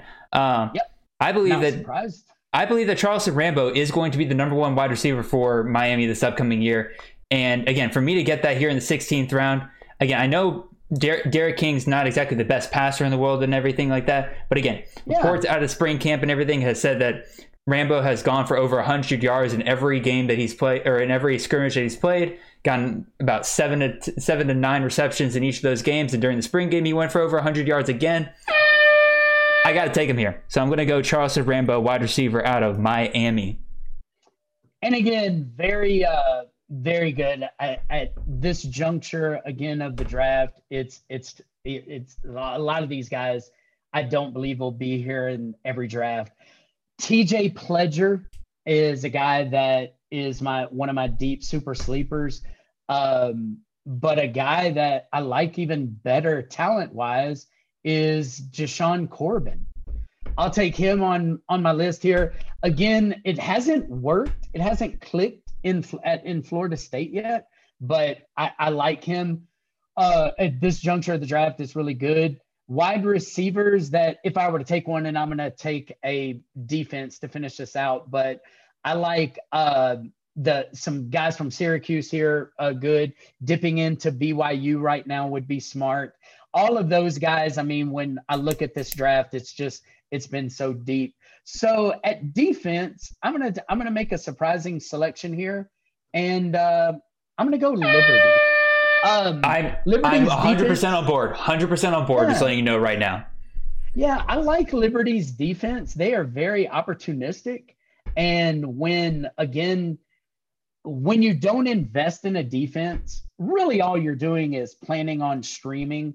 I don't know who Liberty opens up their schedule with oh, it's at Western Kentucky. No, that was last year. So it, this obviously, I would just be in this draft if we were playing it out. I would just pick the um, the defense that plays some bad Division uh, two squad. So who who are you gonna um, finish your draft with?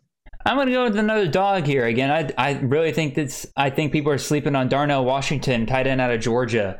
Uh, grabbing him here as my backup tight end, and again, turns out it's not as good round 17, cut him easily. Uh, hate to yep. do that to a dog, but a lot of people are probably going to look at that and be like, "What are you doing? What are you doing, Jared? Uh, Arik Gil- Gilbert just transferred there. Like, isn't he going to get all the targets this upcoming year? I don't think so. Not only that, because he not or Arik Gilbert was recruited as a wide receiver to Georgia, and not a tight end.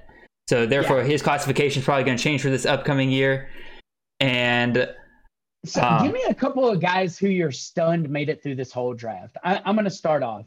Go ahead. Uh, uh, Gunnell, the Arizona transfer to Memphis, uh, he should be selected. That's one. And there was no LSU quarterback selected. With that offense, it, someone needed to say, I'm going to take a chance at Max Johnson or what have you. Those Especially in these later rounds, yes. Yeah, I'm stunned they're there. Is there anybody that you're just really surprised made it through this entire draft? I would agree with you on the, the LSU quarterbacks and um, and Grant Gunnell. I'm also going to throw Michael Penix Jr. in there with his rushing ability. I know a lot of people yeah. worried about his injuries and everything, but I, again, I think he's absolutely somebody. Uh, oh, and look, somebody, somebody took Brennan. So uh, at least yeah. somebody did the LSU. Okay, good, good. That was good. That was good. Again, it could be Max Johnson or Brennan. You know, I mean, but at this juncture, you got to take one of them. But anyway, keep going. I'm looking at running backs. None of the wide running backs really strike me as like, wow, I can't believe that guy didn't go. Um, and again, looking at wide receivers, none of these guys kind of sh- strike me as somebody who I'm surprised didn't go. Probably the closest thing. Uh, Keylon Stokes, actually, I'm looking at that name now. Uh, wide receiver at Tulsa. I'm surprised he kind of made it through th- this far. Um, anybody else that's kind of po- poking out to me. Tight end well, wise, Micah say- Bernard, um, Micah Bernard at Utah or TJ Pledger, they needed to be drafted. Uh, that's a running back there that uh, those guys need to be drafted. Utah runs the ball. All right. So who did uh, what'd you say at wide receiver? Who you who are you surprised with? Uh, wide receiver, I said Keylon Stokes, but uh, again, other than that, I'm looking at these guys. None of these other guys kind of jump out to me as guys that I've uh, was surprised weren't taken. You got any wide receivers that you were surprised at? You know, I had Rashee Rice. He was the last guy that I ranked. I ranked him the 46, I think 45 wide receivers. He was number 45 on my list. I'm surprised he he made it. I mean, it's not a great surprise because we only start three wide receivers, but I like SMU's offense, even though they're switching. Uh, you know, they're Shane Buechele is 107 years old and finally moved on. Uh, what about McKenzie Milton? I am really again. I think the fact that he hasn't quite separated himself from Jordan Travis is something that is kind of given a lot of people pause for this yeah. upcoming year. I think if he had established himself as a clear number one by now, that people would be a lot more invested into him. He's definitely in my rankings and somebody I'm absolutely willing to take in these later round drafts and everything. Again, this was only a 17 round draft. Now, t- that's kind of typical and everything, but I like to play deeper leagues. So he's absolutely yeah. somebody I would have been looking at here in the next couple of rounds.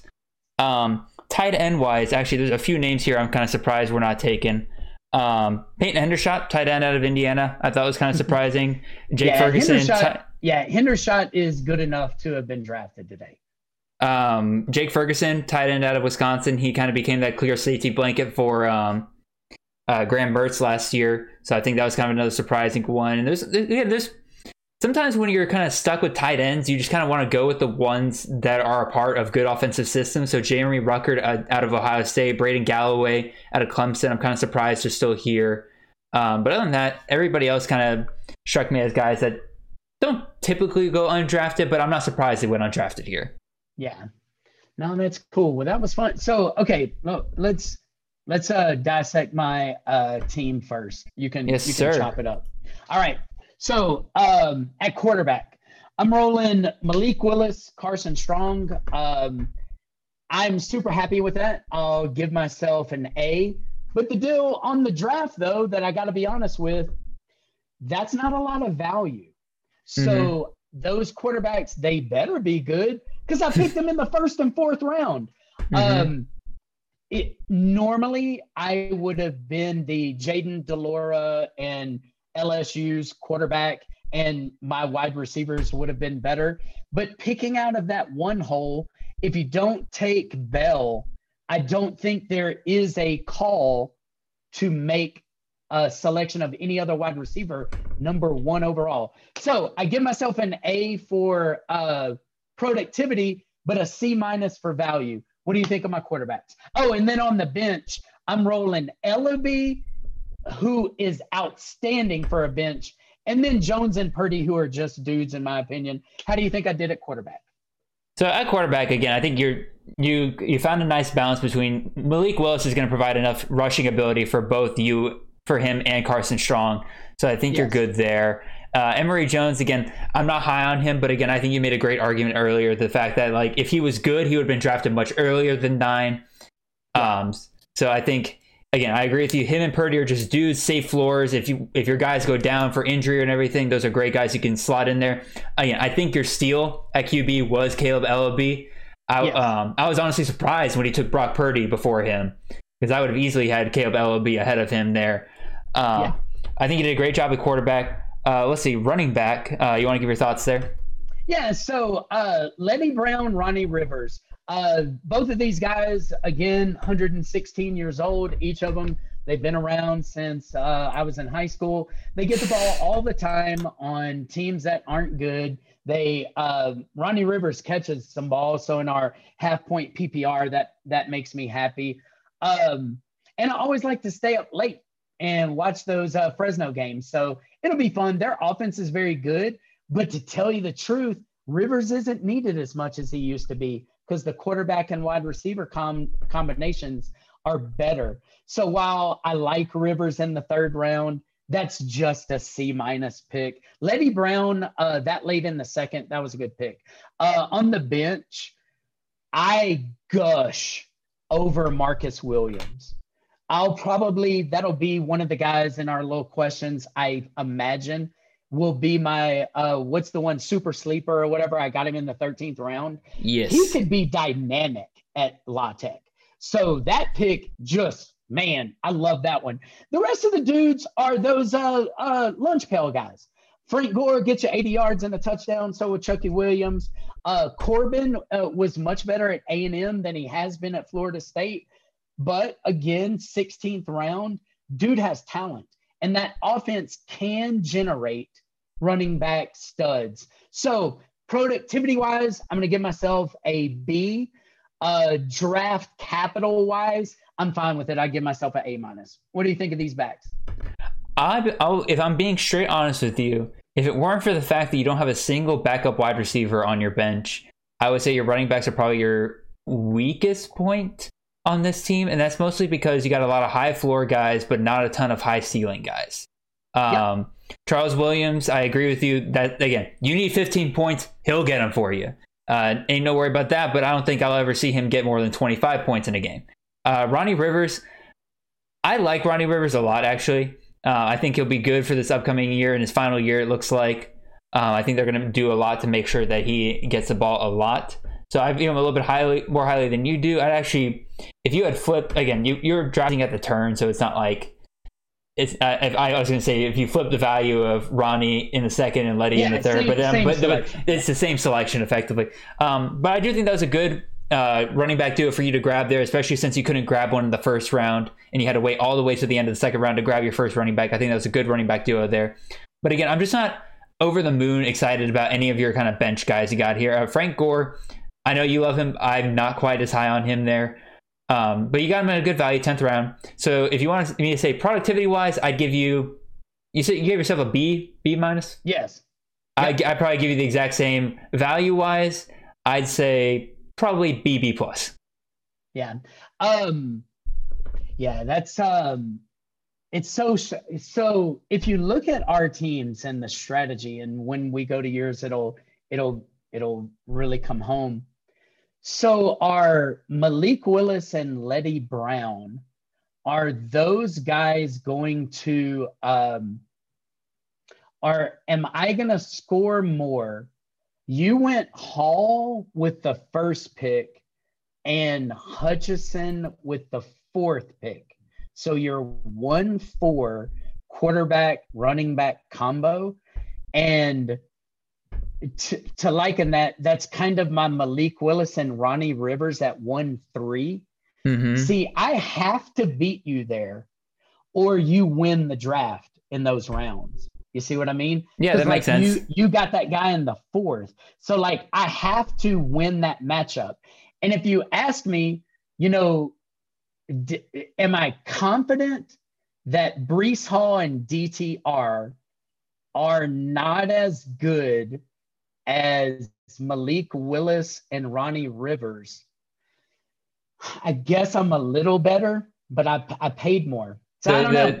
I, I think you're right. I, I, so all of that is what I'm saying is I don't think Malik Willis is the pick here. yeah. I just don't. Okay, so um, let's go wide receivers. All right, so um, Braylon Sanders and Travell Harris. I'm totally fine with them for Mhm. the value in the fifth and sixth round. The value of those two dudes to me, that's an A. Uh, Yeah. I waited on wide receiver, got those two guys, high powered offenses. Dudes get a bunch of catches, and they've already been good, and now their situation's even better. Shit. I'll take that all day long. That's how to play. Uh, again, just going back to I should have taken Breece Hall. I think the projections will uh, stay out. I do believe you can wait on wide receiver if you get lucky and get some of some guys like Harris and like Sanders. I'm totally fine with that. Then there is a a gap Huge. that we could go back and look at these wide receivers. And let me, okay, um, Khalil Pimpleton in a mock draft went in the eighth round. Hmm And for me, he is no better than Tahj Washington. He just isn't. Uh, Jair Shorter has had two good games. And while that's a really good offense, he's going six rounds earlier than people like Tahj Washington. No, thank you. If you pay for your wide receivers and then wait. So, what I keep thinking in this draft, you go running back, you get your backs, then you get the solid quarter Grayson McCall quarterback, and then you come back with Braylon Sanders and Tahj Washington, and you get your sleepers later. But anyway, um, I didn't pick a, a bench wide receiver, but honestly, there are a ton of dudes on offenses that we didn't even pick. Like nobody right. got picked from Texas Tech. Uh, the number two wide receiver for Memphis uh, wasn't selected. Uh, the number two wide receiver for Clemson wasn't selected. So I mean, even right now, I could just pick up guys and feel super comfortable. Uh, because like Ngata was picked. Ngata ain't this two wide receiver. Again, No. looks like Tarzan plays like Jane. I haven't even done my homework enough to know but just like there's a ton of of guys out there that are available. My uh tight end Dykes, I dig him. Uh, again, I'm not a tight end guy. I'll wait mid round. I probably picked him around too early, but I did begin that run of tight ends. I would Always say like you kind of set that whole thing in motion because I could tell you that Sean Dykes on average in ADP does not go until the 11th round Yep. in in these uh, CFF redraft leagues. So you drafted him about three rounds earlier than I think people were expecting to, and I think that's why you set off that chain because everybody was like, "Oh God, Yep, better pick that tight end, they said. And my backup running back of Koback, I really like Bryant Koback. Uh, he doesn't have Seymour in the backfield anymore. They've been a two headed monster. It's not to say that the next Toledo guy, someone who wasn't drafted, is not a solid ass sleeper. The the second running back for Toledo always goes way late and always gets 700 yards and 10 touchdowns. So, like, is Bryant Koback going to rush for 1,400 yards finally? No, probably not. No. But he could. He could. good." Uh, he That's what you're is a looking for. guy who uh, gets 100 yard games. He is a guy who scores touchdowns. So, in six games last year, he scored four times and had 300 yard games. As a flex running back, I'll take it. So when I look at my team as a whole, I'll give myself a B. Uh, it, when I look at all these teams, I didn't outdraft everybody. Um, it's difficult to hustle people with this much talent in a draft, Mhm. And it's nearly impossible to do it from where you and I drafted Yeah, I because say ain't the fact nobody that, gonna come back. that that I was going to mention that, and like I guess we'll kind of transition over to here to my team, and like Yep. kind of looking at my team, I'm gonna be I'm gonna be really honest with you. This was probably out of all the mock drafts I've done so far, it's probably my least favorite. And like one of the questions we'll have is like, did my strategy work for me? And it did kind of at first. Uh, it's just some of the guys I was hoping would fall back to me, like you were kind of saying, uh, just weren't there. And like when you're looking for guys to fall back to you on that turn and everything, it's like, or like when when when your our turn and everything, I only got two picks and everything, so I'm basically guaranteed. It's, it's almost like I'm picking twice because the likelihood of you taking the guy I'm wanting in that Right. turn is almost nothing. So And Um, you did- especially you- when I was on a position you weren't on because I began at quarterback and you began at running back, we're not going to overlap a lot. If I went Mm-hmm. Running back and you went running back, then at the you would be picking quarterback and I'd be picking quarterback. So it didn't agree. work out there. We didn't snipe each other much at all. again, a lot of a lot of the things I'm not liking about my draft is the fact that I feel like I just made a lot of panic picks uh, in terms of getting sniped uh, on a couple of them, and like I've gotten too complacent with some of these uh, slow drafts that I've been a part of, been giving myself a bit more time to think. I need to get back into practice, and that's what I'm hoping to do with my mock draft Mondays, which I'll give a plug for that at the end here. Um, but I'm hoping to get back into that practice and everything because nothing like looking up, seeing you have a full minute left to think about it, then looking back up, and all of a sudden you're hearing the baseball music saying, uh, "Sir, you have 15 seconds left," and I'm like, Yeah. uh, "I didn't feel like 45 seconds." Uh, so a, a couple of guys here, I think that kind of for me were kind of panic picks. Uh, Master Teague definitely was, I'd say, probably my biggest panic pick with Tuggle going off the board there. I just went for the next running back up. Probably if I thought about it for a little bit longer, I probably could have found a better running back there to take with value. But again, I'm happy with Master Teague in the eighth round rather than taking him way earlier than that, like he was going earlier this summer. Um, Yes. round round 17 again i love darnell if i thought about it a little bit longer i probably should have gone for somebody with a little bit more upside than just another tight end um, especially when i have somebody who i like as much as I, isaac rex um, again Jake Haener i like the value i got him at and i think he is a value in round 9 but again considering I hadn't taken any running backs or wide receivers at that point, if I'm looking at this correctly, yeah, none of, I hadn't built my bench up with any of those. I probably could have waited on QB just a little bit longer. Like you said, you got Eleby in like the 12th round. And to me, there's Yes. not a huge difference between Jake Haener and Kaleb Eleby. So, and then I'm trying to think here. And Yeah, what, I, I'm looking for our fantasy questions too. What what were our questions again? I'm sure I have them in an email. I have them pulled up right here. So the first question Yeah. we'll have is what is your 2021 CFF draft strategy? Did it work in this draft? My CFF strategy for this year is aim for a possible wide receiver in that first round, build that up as quickly as you can, and then build from the depth that is at running back and QB from there on out. That cannot I think, happen I think for your strategy is dead on, It's- but it's difficult to do it from the one or two. It's hole. impossible to do it from the one or two position because again, Breece Hall and Malik Willis are going to be those one and two guys, Yeah, and thus you have to wait so long to grab that first wide receiver. And by the time you get to that first wide receiver, my first wide receiver is Jalen Tolbert. I love Jalen Tolbert. He's my sixth overall wide receiver. But to me, there's a huge gap between those first six of Butte, Bell, Austin, Treylon Burks, and Khalil Shakir. There's a huge gap between those five and everybody on everybody else underneath it. I would love to right. grab one of those guys if they fell to me, but they just weren't there. So right. I will say my draft strategy did not work, and I don't think it was ever meant to work with the number two position. So what's your answer to that? okay, so um, the first, I think you're spot on. So my draft strategy in college fantasy football never wavers. Uh, it is pick the talented uh, guy at any position and back them up with guys who are always going to be there when you need them. Um, I don't get the what's his name from Michigan, Donovan Edwards. Donovan Edwards. Super, yeah, I almost never draft that guy. Hmm. Uh, much to my chagrin, oftentimes I, I drafted Jonathan Taylor, and after his first game, I traded him. It was a terrible trade. It was in a keeper league. The guy had Jonathan Taylor his whole career. I don't bank on those guys. Mhm. Um, I've I picked the guys who are talented on talented offenses, like Jonathan Taylor, but I just didn't keep him. So I'm going to pick the uber talented guys when I can. Uh, and then the second part of that strategy is I want to pick dudes who get the ball. Mhm. And I did do that.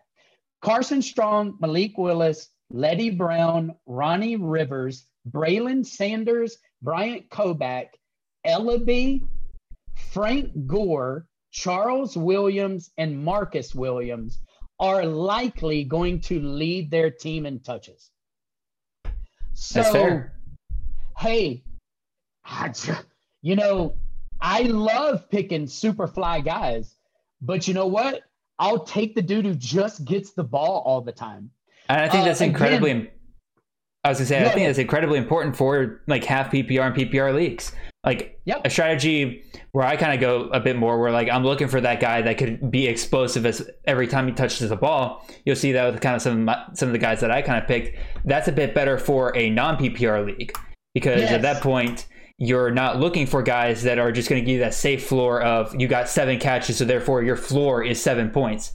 If you get No, seven catches be- for nothing, to be honest with you, Jared, I could tell by your draft strategy or the guys that you drafted, you and I weren't sinking in what we thought was valuable.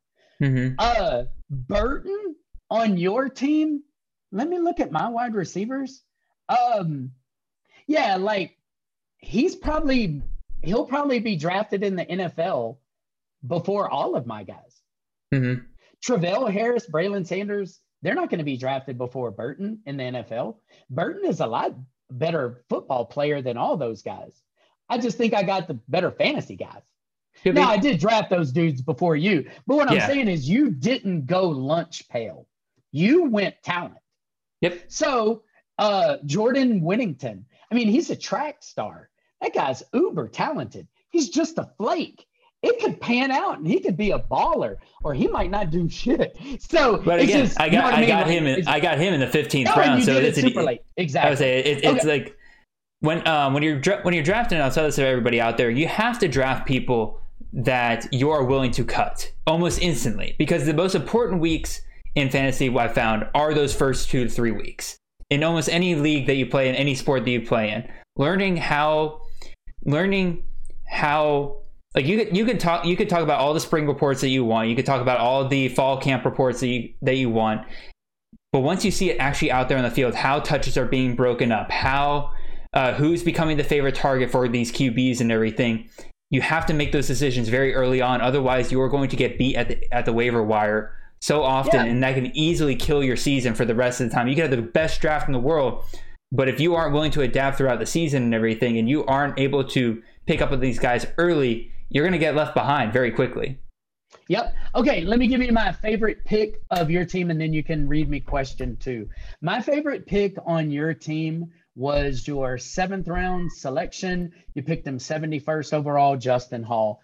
Um, I picked Bryant Koback as one of my uh, turn picks after you picked Hall. I would have gone Hall before Koback. That would have also balanced out my team a little better. Uh, mm-hmm. That was one of the picks that you made that that pick really, really mattered. I wanted to go Hall and Harris back to back, and that would have given me my wide receiver, wide receiver, um, uh, my two and three, because I would have went Sanders, Harris, Hall, and my team would have been better. That was the, I would say if you if you if if your starting wide receiving core was Braylon Sanders, Travell Harris, and Justin Hall, you might have won the draft. Regardless yeah, of that, regardless of how low or low ceiling I might think some of your running back picks and everything could be, like that wide receiver core could probably carry you through the entire season. Yeah, Justin Hall gets balls. He goes to my strategy of guys who get the rock. Mm-hmm. Um, so that that to me was my favorite pick that you made. Uh, I thought that was very clever. What name, is this? Okay, I'll, I'll, I'll, I'll name my favorite pick from your team, and this is actually your last pick. Round 17, you grabbed Liberty's defense and everything, and I think you kind of showed the value in waiting on DST sometimes. Because again, I went and drafted Notre Dame. They're the fourth best defense in my opinion for this. Actually, no, I might have them higher than that, but they're one of the top four defenses this upcoming year for me in fantasy. I think they're going to be fantastic. However, if you know where to look and you know how to play the schedules and everything, you can find those defenses that kind of slip through the cracks. And I think you found a perfect one in Liberty in round 17. Yeah, Liberty is better than almost every team they play and that's what you want out of your defense, it doesn't matter if you have Kentucky's defense, if they're playing against McNeese. Now you have the best fantasy defense of the week. Exactly. Having a team being favored every week means your offense should be on the field, putting pressure on their offense to do stuff which gets turnovers. That's why the Liberty pick, it's sexy, dude. For me, I dig. Combine like that with that. the fact that you have Malik Willis. Like you're talking about like pairing Malik Willis with like your like Ronnie Rivers and stuff like that. Pairing Malik Willis with Liberty's defense. Like you saw that combo last year and everything. Like Yep. Malik, you're talking about like getting offense on the field. Take offense out of that sentence. Putting Malik Willis out there on the field more often is going to lead to more fantasy points for you. And with him scoring more often, it's going to make them de- more desperate and therefore get your defense more pick or more points because they're going to be getting turnovers. So, do you know how many uh, running backs are available on Fantrax for Liberty? One. I would say Joshua Josh Mack. Mack. And he wasn't selected. That's another guy that I didn't talk about him during the thing or whatever. But so Josh Mack, I don't know how much you know about him. Uh, he's a prankster and gets into trouble a lot. Okay. Uh, some of the stuff that he's done has made Twitter. Um, so he's like a shenanigan guy and often doesn't get the start. Peyton Pickett was on the field a lot of those first drives. And almost every first drive um, Liberty had ended in a touchdown last year. So you take off 10 drives that Josh Mack should have had, which normally equates to about 20 yards a drive. Mm-hmm. And he would have scored about a third of those touchdowns. So when you give the guy 200 more yards and four more touchdowns, like he's a flex guy mm-hmm. and no one picked him. Like that's just another just insane travesty. Uh, they run the ball. Like Malik Willis dominates the offense, but damn, I'm talking about like a you can pick what hell. Josh Mack's available now. He's mm-hmm. available mm-hmm. as a pickup. That's he's he's uh, what, Here, he's just see, if, see if I let me see if I can find him on the ADP sheet real quick. Because again, he he well, here's your problem. Again, last year he off he averaged uh, ten point seven five points a game last year. Like that's not going to be something that, that's not going to be something people are interested no, for this again, upcoming year. He lost out on about three and a half points a game because he didn't do that first drive. He's a 13 and a half point guy. And with being a 13 and a half point guy, that guy gets rostered every time. That's what I'm saying. Like, I, I just I'll bet I would bet I would bet 10 bucks that Josh Mack beats two of Frank Gore, Marcus Williams, Charles Williams, and Jashaun Corbin. I bet he beats two of those dudes. You want you want me to tell you something crazy? I'm just looking at my ADP sheet here. By the way, once Yep. again, if you want it for thirty, uh, from folks listening, if you want it, thirty bucks, fifteen bucks if you subscribe on YouTube and leave a review on Apple Podcasts. He's not on here. He has not been drafted in a single mock draft this year. I think people Yeah, have. it's just it, it's a mistake. It's a mistake. No. When you add what Peyton Pickett and Josh Mack did, they would be a running back three. Now, again, is Josh Mack going to be the only running back on the field? No. I mean, there's going to be some human that plays. I get it. But look, Fantrax has zero humans to Mhm. pick from right now. So you get the entire running back with just one dude? Come on, brother. That guy should have been drafted. Hell, I should have drafted him. No, fair enough. I, I, I think that's entirely fair. And I think again, the like we were talking about like we were talking about like players that we saw that were like still available and everything. And I think that's something else people need to understand with these drafts and everything. There are so many good players left on the waiver wire when it comes to college fantasy. This isn't NFL where like by the time you're in your 16th round, you're talking about like you're scraping the very bottom of the barrel for any kind of value you can find. There are full on starting quarterbacks, wide receivers, and running backs still available in Yes. the waiver wire. So again, I call back to what I was saying earlier. Drafting is important in CFF, but once we get into the actual season, learning how to play that waiver wire and everything, it's going to be become even more important. And you need to understand that even if you don't maybe trust a guy like Joshua Mack during draft season, you need to keep his name in the back of your mind. You need to keep him on, like, you need to be looking for his name every single week, being like, alrighty, I didn't draft him because of this reason, but if I'm wrong and he doesn't have that anymore, I need to go get him now. Yep. Uh, I look at teams like Tennessee, where Ty Chandler was the only guy drafted. Mhm. Finding those teams, and last year, Kentucky was one where the running backs got drafted, nobody else did.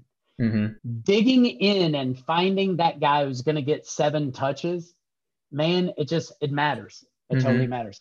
All right, what's our second question that we have to uh, answer for the Gridiron Scholar? Yeah, we'll try to get through these a little bit quicker. We kind of touched on it Yep. earlier. The number two is uh, identify your top sleeper candidate this season.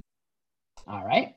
So I, I there's a ton of these. Uh, Oh, yeah. and- and we just we just gave that. So top sleeper, and then what's the last question?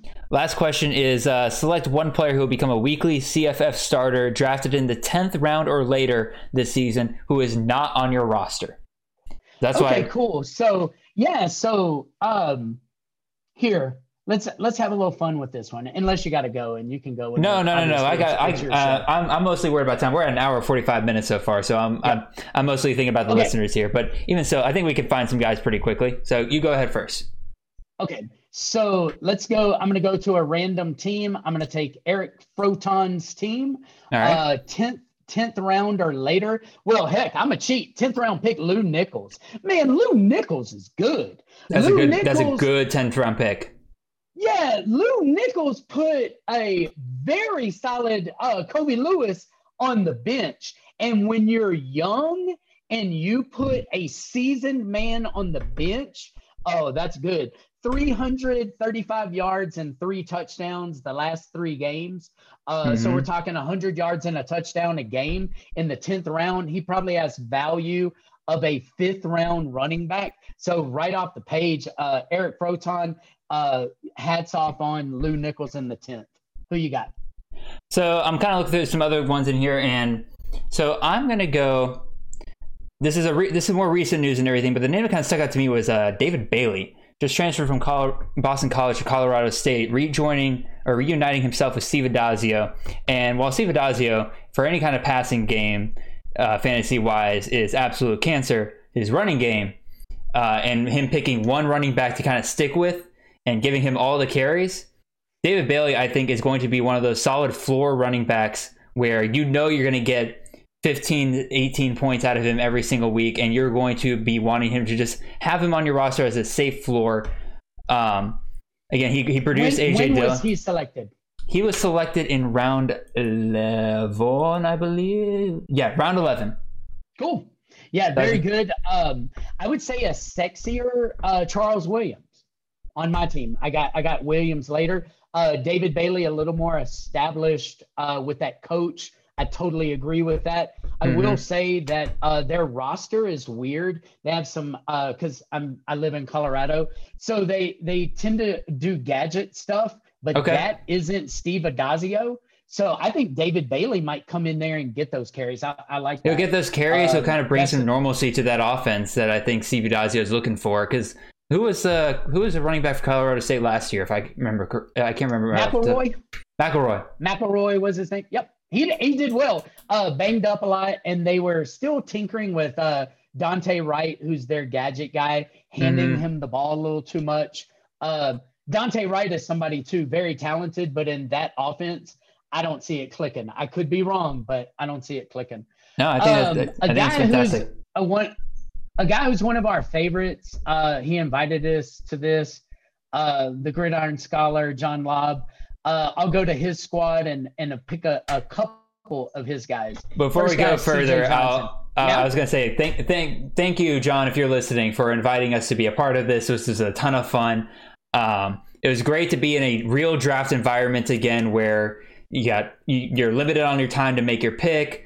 Um, it was great discussing with Mitch all, all of this, and it wouldn't have been possible without you putting all this together. So, with that being said, Mitch, you can continue. Sorry about that. So I, I kept sharing with you that I have pet wide receivers, and during the draft, I made a couple of selections, and John said, "Hey, you're picking my guys." Uh, we do share a, a couple of guys, and he actually picked three of them in a row: C.J. Johnson, uh, Zakhari Franklin, and Danny Gray. All of those guys uh, play in offenses that move the ball, and they have been the focal point before injury. Danny Gray uh, has been the guy when Roberson went down, but then he went down and Rashee Rice came back. CJ Johnson has been the guy, but then they started throwing the, the short passes to Tyler Snead. Mhm. Zakhari Franklin's been the guy when uh, they had the quarterback from Okie State who went to UTSA. So, again, those are guys who are comfortable in being the guy. Each one of those dudes has the capability of being just as good as his uh, Dante Wright in the seventh round. And those are 12, 13, and 14th round picks. So I I, I, like that. I like that trio. I would agree with you. I, I would definitely have taken uh, Zachary Wright over Dante Wright. Uh, Danny Gray, I wouldn't have, mainly because, again, I think he's one of those guys that you would have to rely on injury for him to kind of pay off, which I tend to avoid at all costs. Uh, I'm not a big. I'm not a big guy where I'm like, oh, like that's why like, I really don't like the zero RB strategy for uh, NFL fantasy and everything, where they're just like, oh, you, it'd be great if you grab Chuba Hubbard this upcoming year because if Christian McCaffrey goes down, he's the guy. I'm like, I don't want that. I don't want that. I want the guy who's going to be starting and everything. Now I'll grab Chuba Hubbard later with my other picks if I have Christian McCaffrey.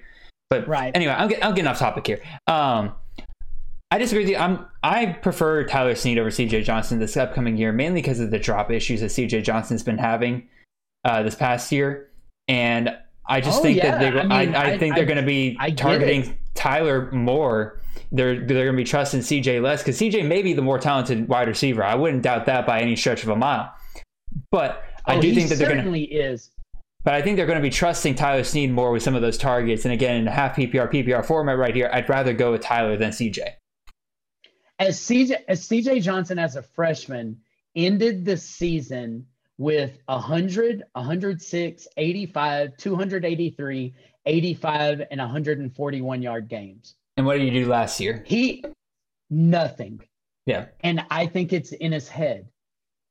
And again, it could I'm, be. I like I like guys that have shown me that they can have 250 yard games. Mhm. And again, a string of games where he's averaged 125 yards.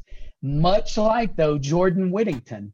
I just I don't know if we're gonna get that guy. If Jordan Whittington plays his best, shoot, that man, that guy's gonna be nailed.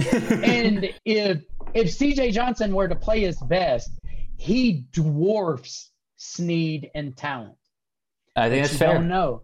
And that's why you get the guy in the 12th round. Uh, he could be a week, he could be a week two drop or a week two put in your starting lineup and keeping as your wide receiver three the rest of the year. I think that So again, very, I very interesting. Yeah. Wow.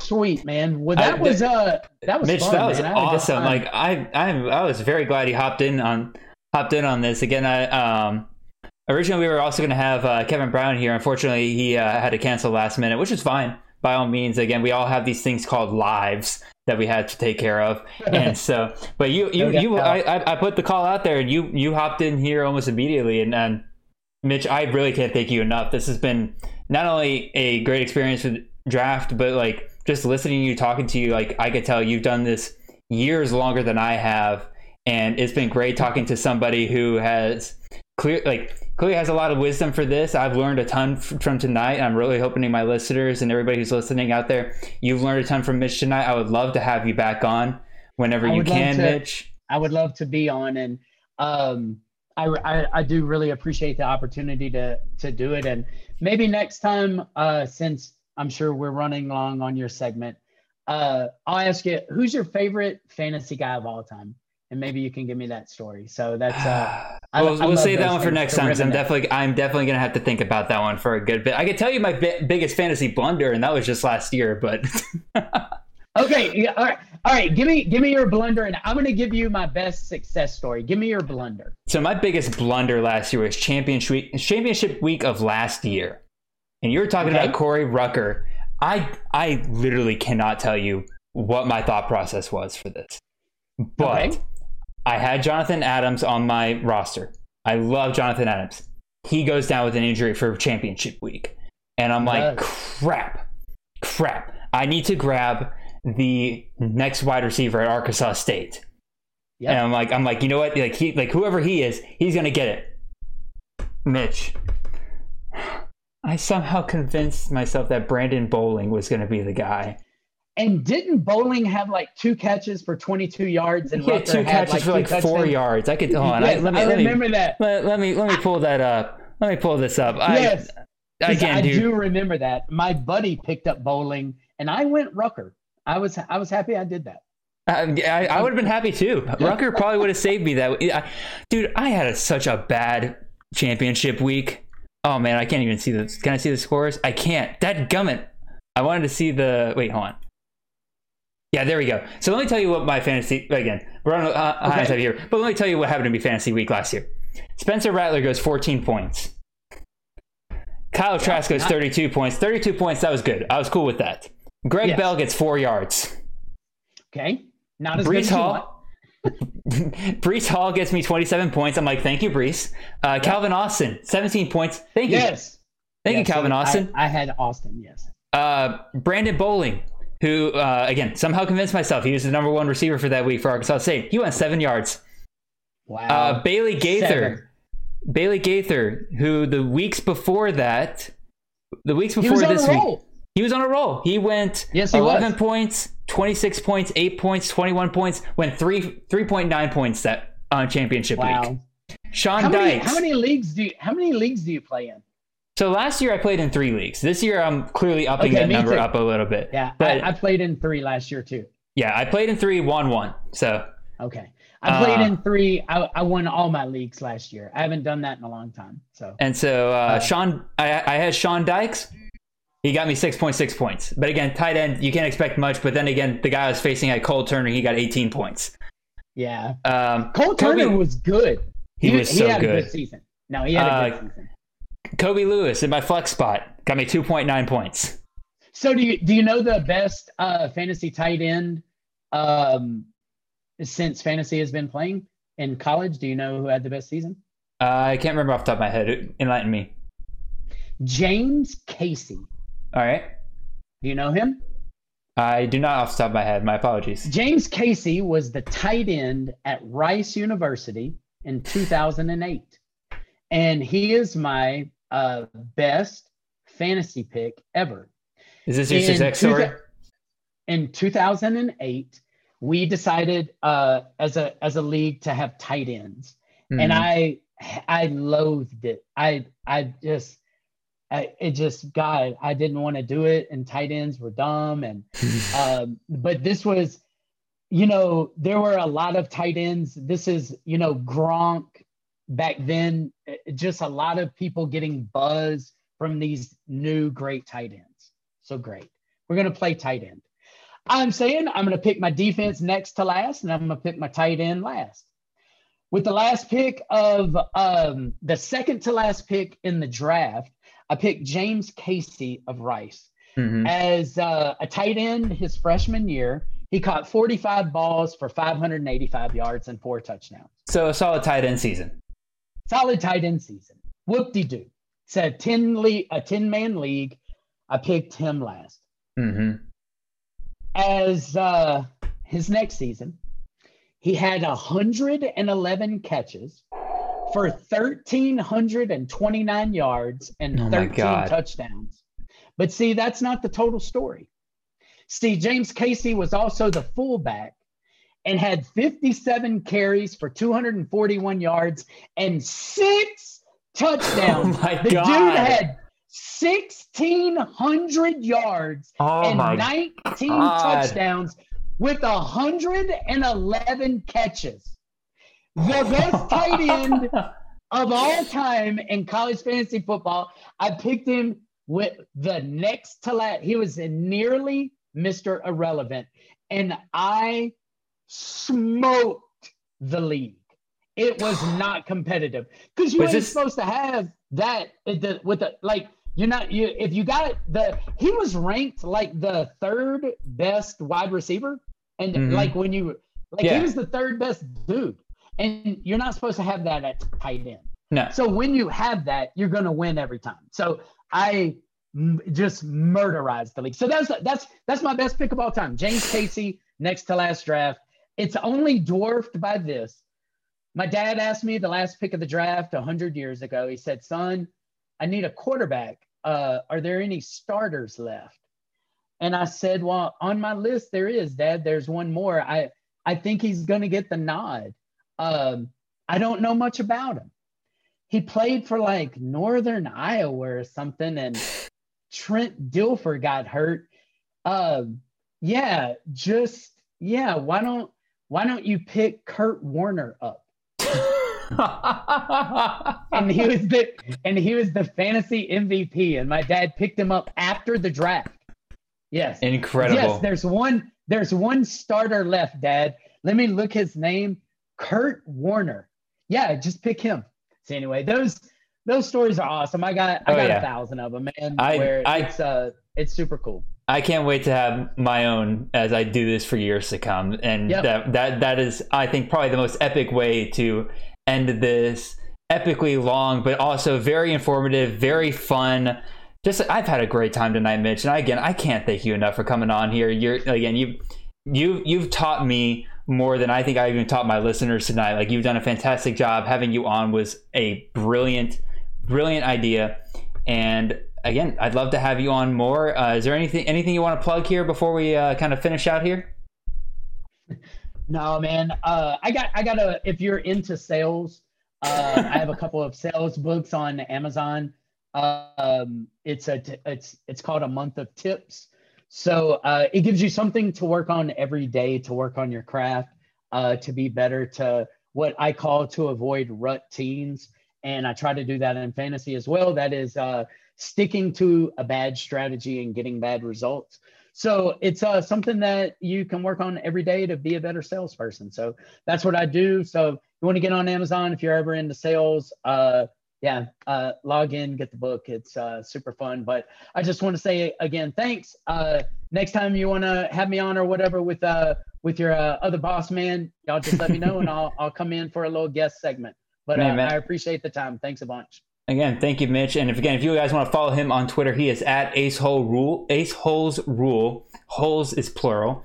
Um, you can follow me on Twitter at CFF underscore Jared. You guys know if you found this video, you can also find us on Spotify and Apple Podcasts. We will have the podcast version of this uh, special available as soon as John posts the official article for the Summa Cum Laude draft. I will also link that in the description of the podcast and the video product for this.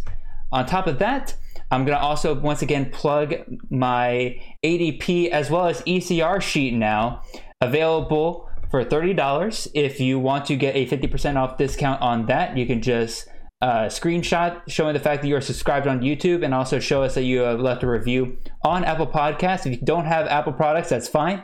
You can just show screenshot showing us you're following us on Spotify and also give us a shout out on Twitter. All that can be done to get the 50% off discount. $15 for a for a uh, sheet that is going to help you immensely in your drafts for this upcoming season. Under the two best things you can be for your drafts this upcoming season is prepared and flexible. As we found out tonight, I need to work on my flexibility a little bit. And with that, I'm going to be working on that with our upcoming Mock Draft Monday system that we will have going for the rest of this summer all the way up until the season starts. Every Sunday night, I will be po- or every Tuesday night, I will be posting a link to a Fantrax league. Anybody can sign up. You just come in on Sunday night at 8 p.m. We will have a 45 seconds to one minute pick, per picks. It'll be 16 rounds, uh, one or two QB, two running back, three wide receiver, one tight end, one defense, and six bench spots. That's how it's going to be every single draft. It's going to be used to build up the ADP on the ADP sheet and also give you guys great practice for this upcoming year. Thank you guys so much for listening. I know we're running really long tonight, but we had a lot of great discussion. I can't wait to do this again with you guys in the future. Thank you, Mitch. Thank you for my host, Xavier, on vacation right now. And thank you all for listening. Y'all have a fantastic day and join us next time on Chasing the Natty.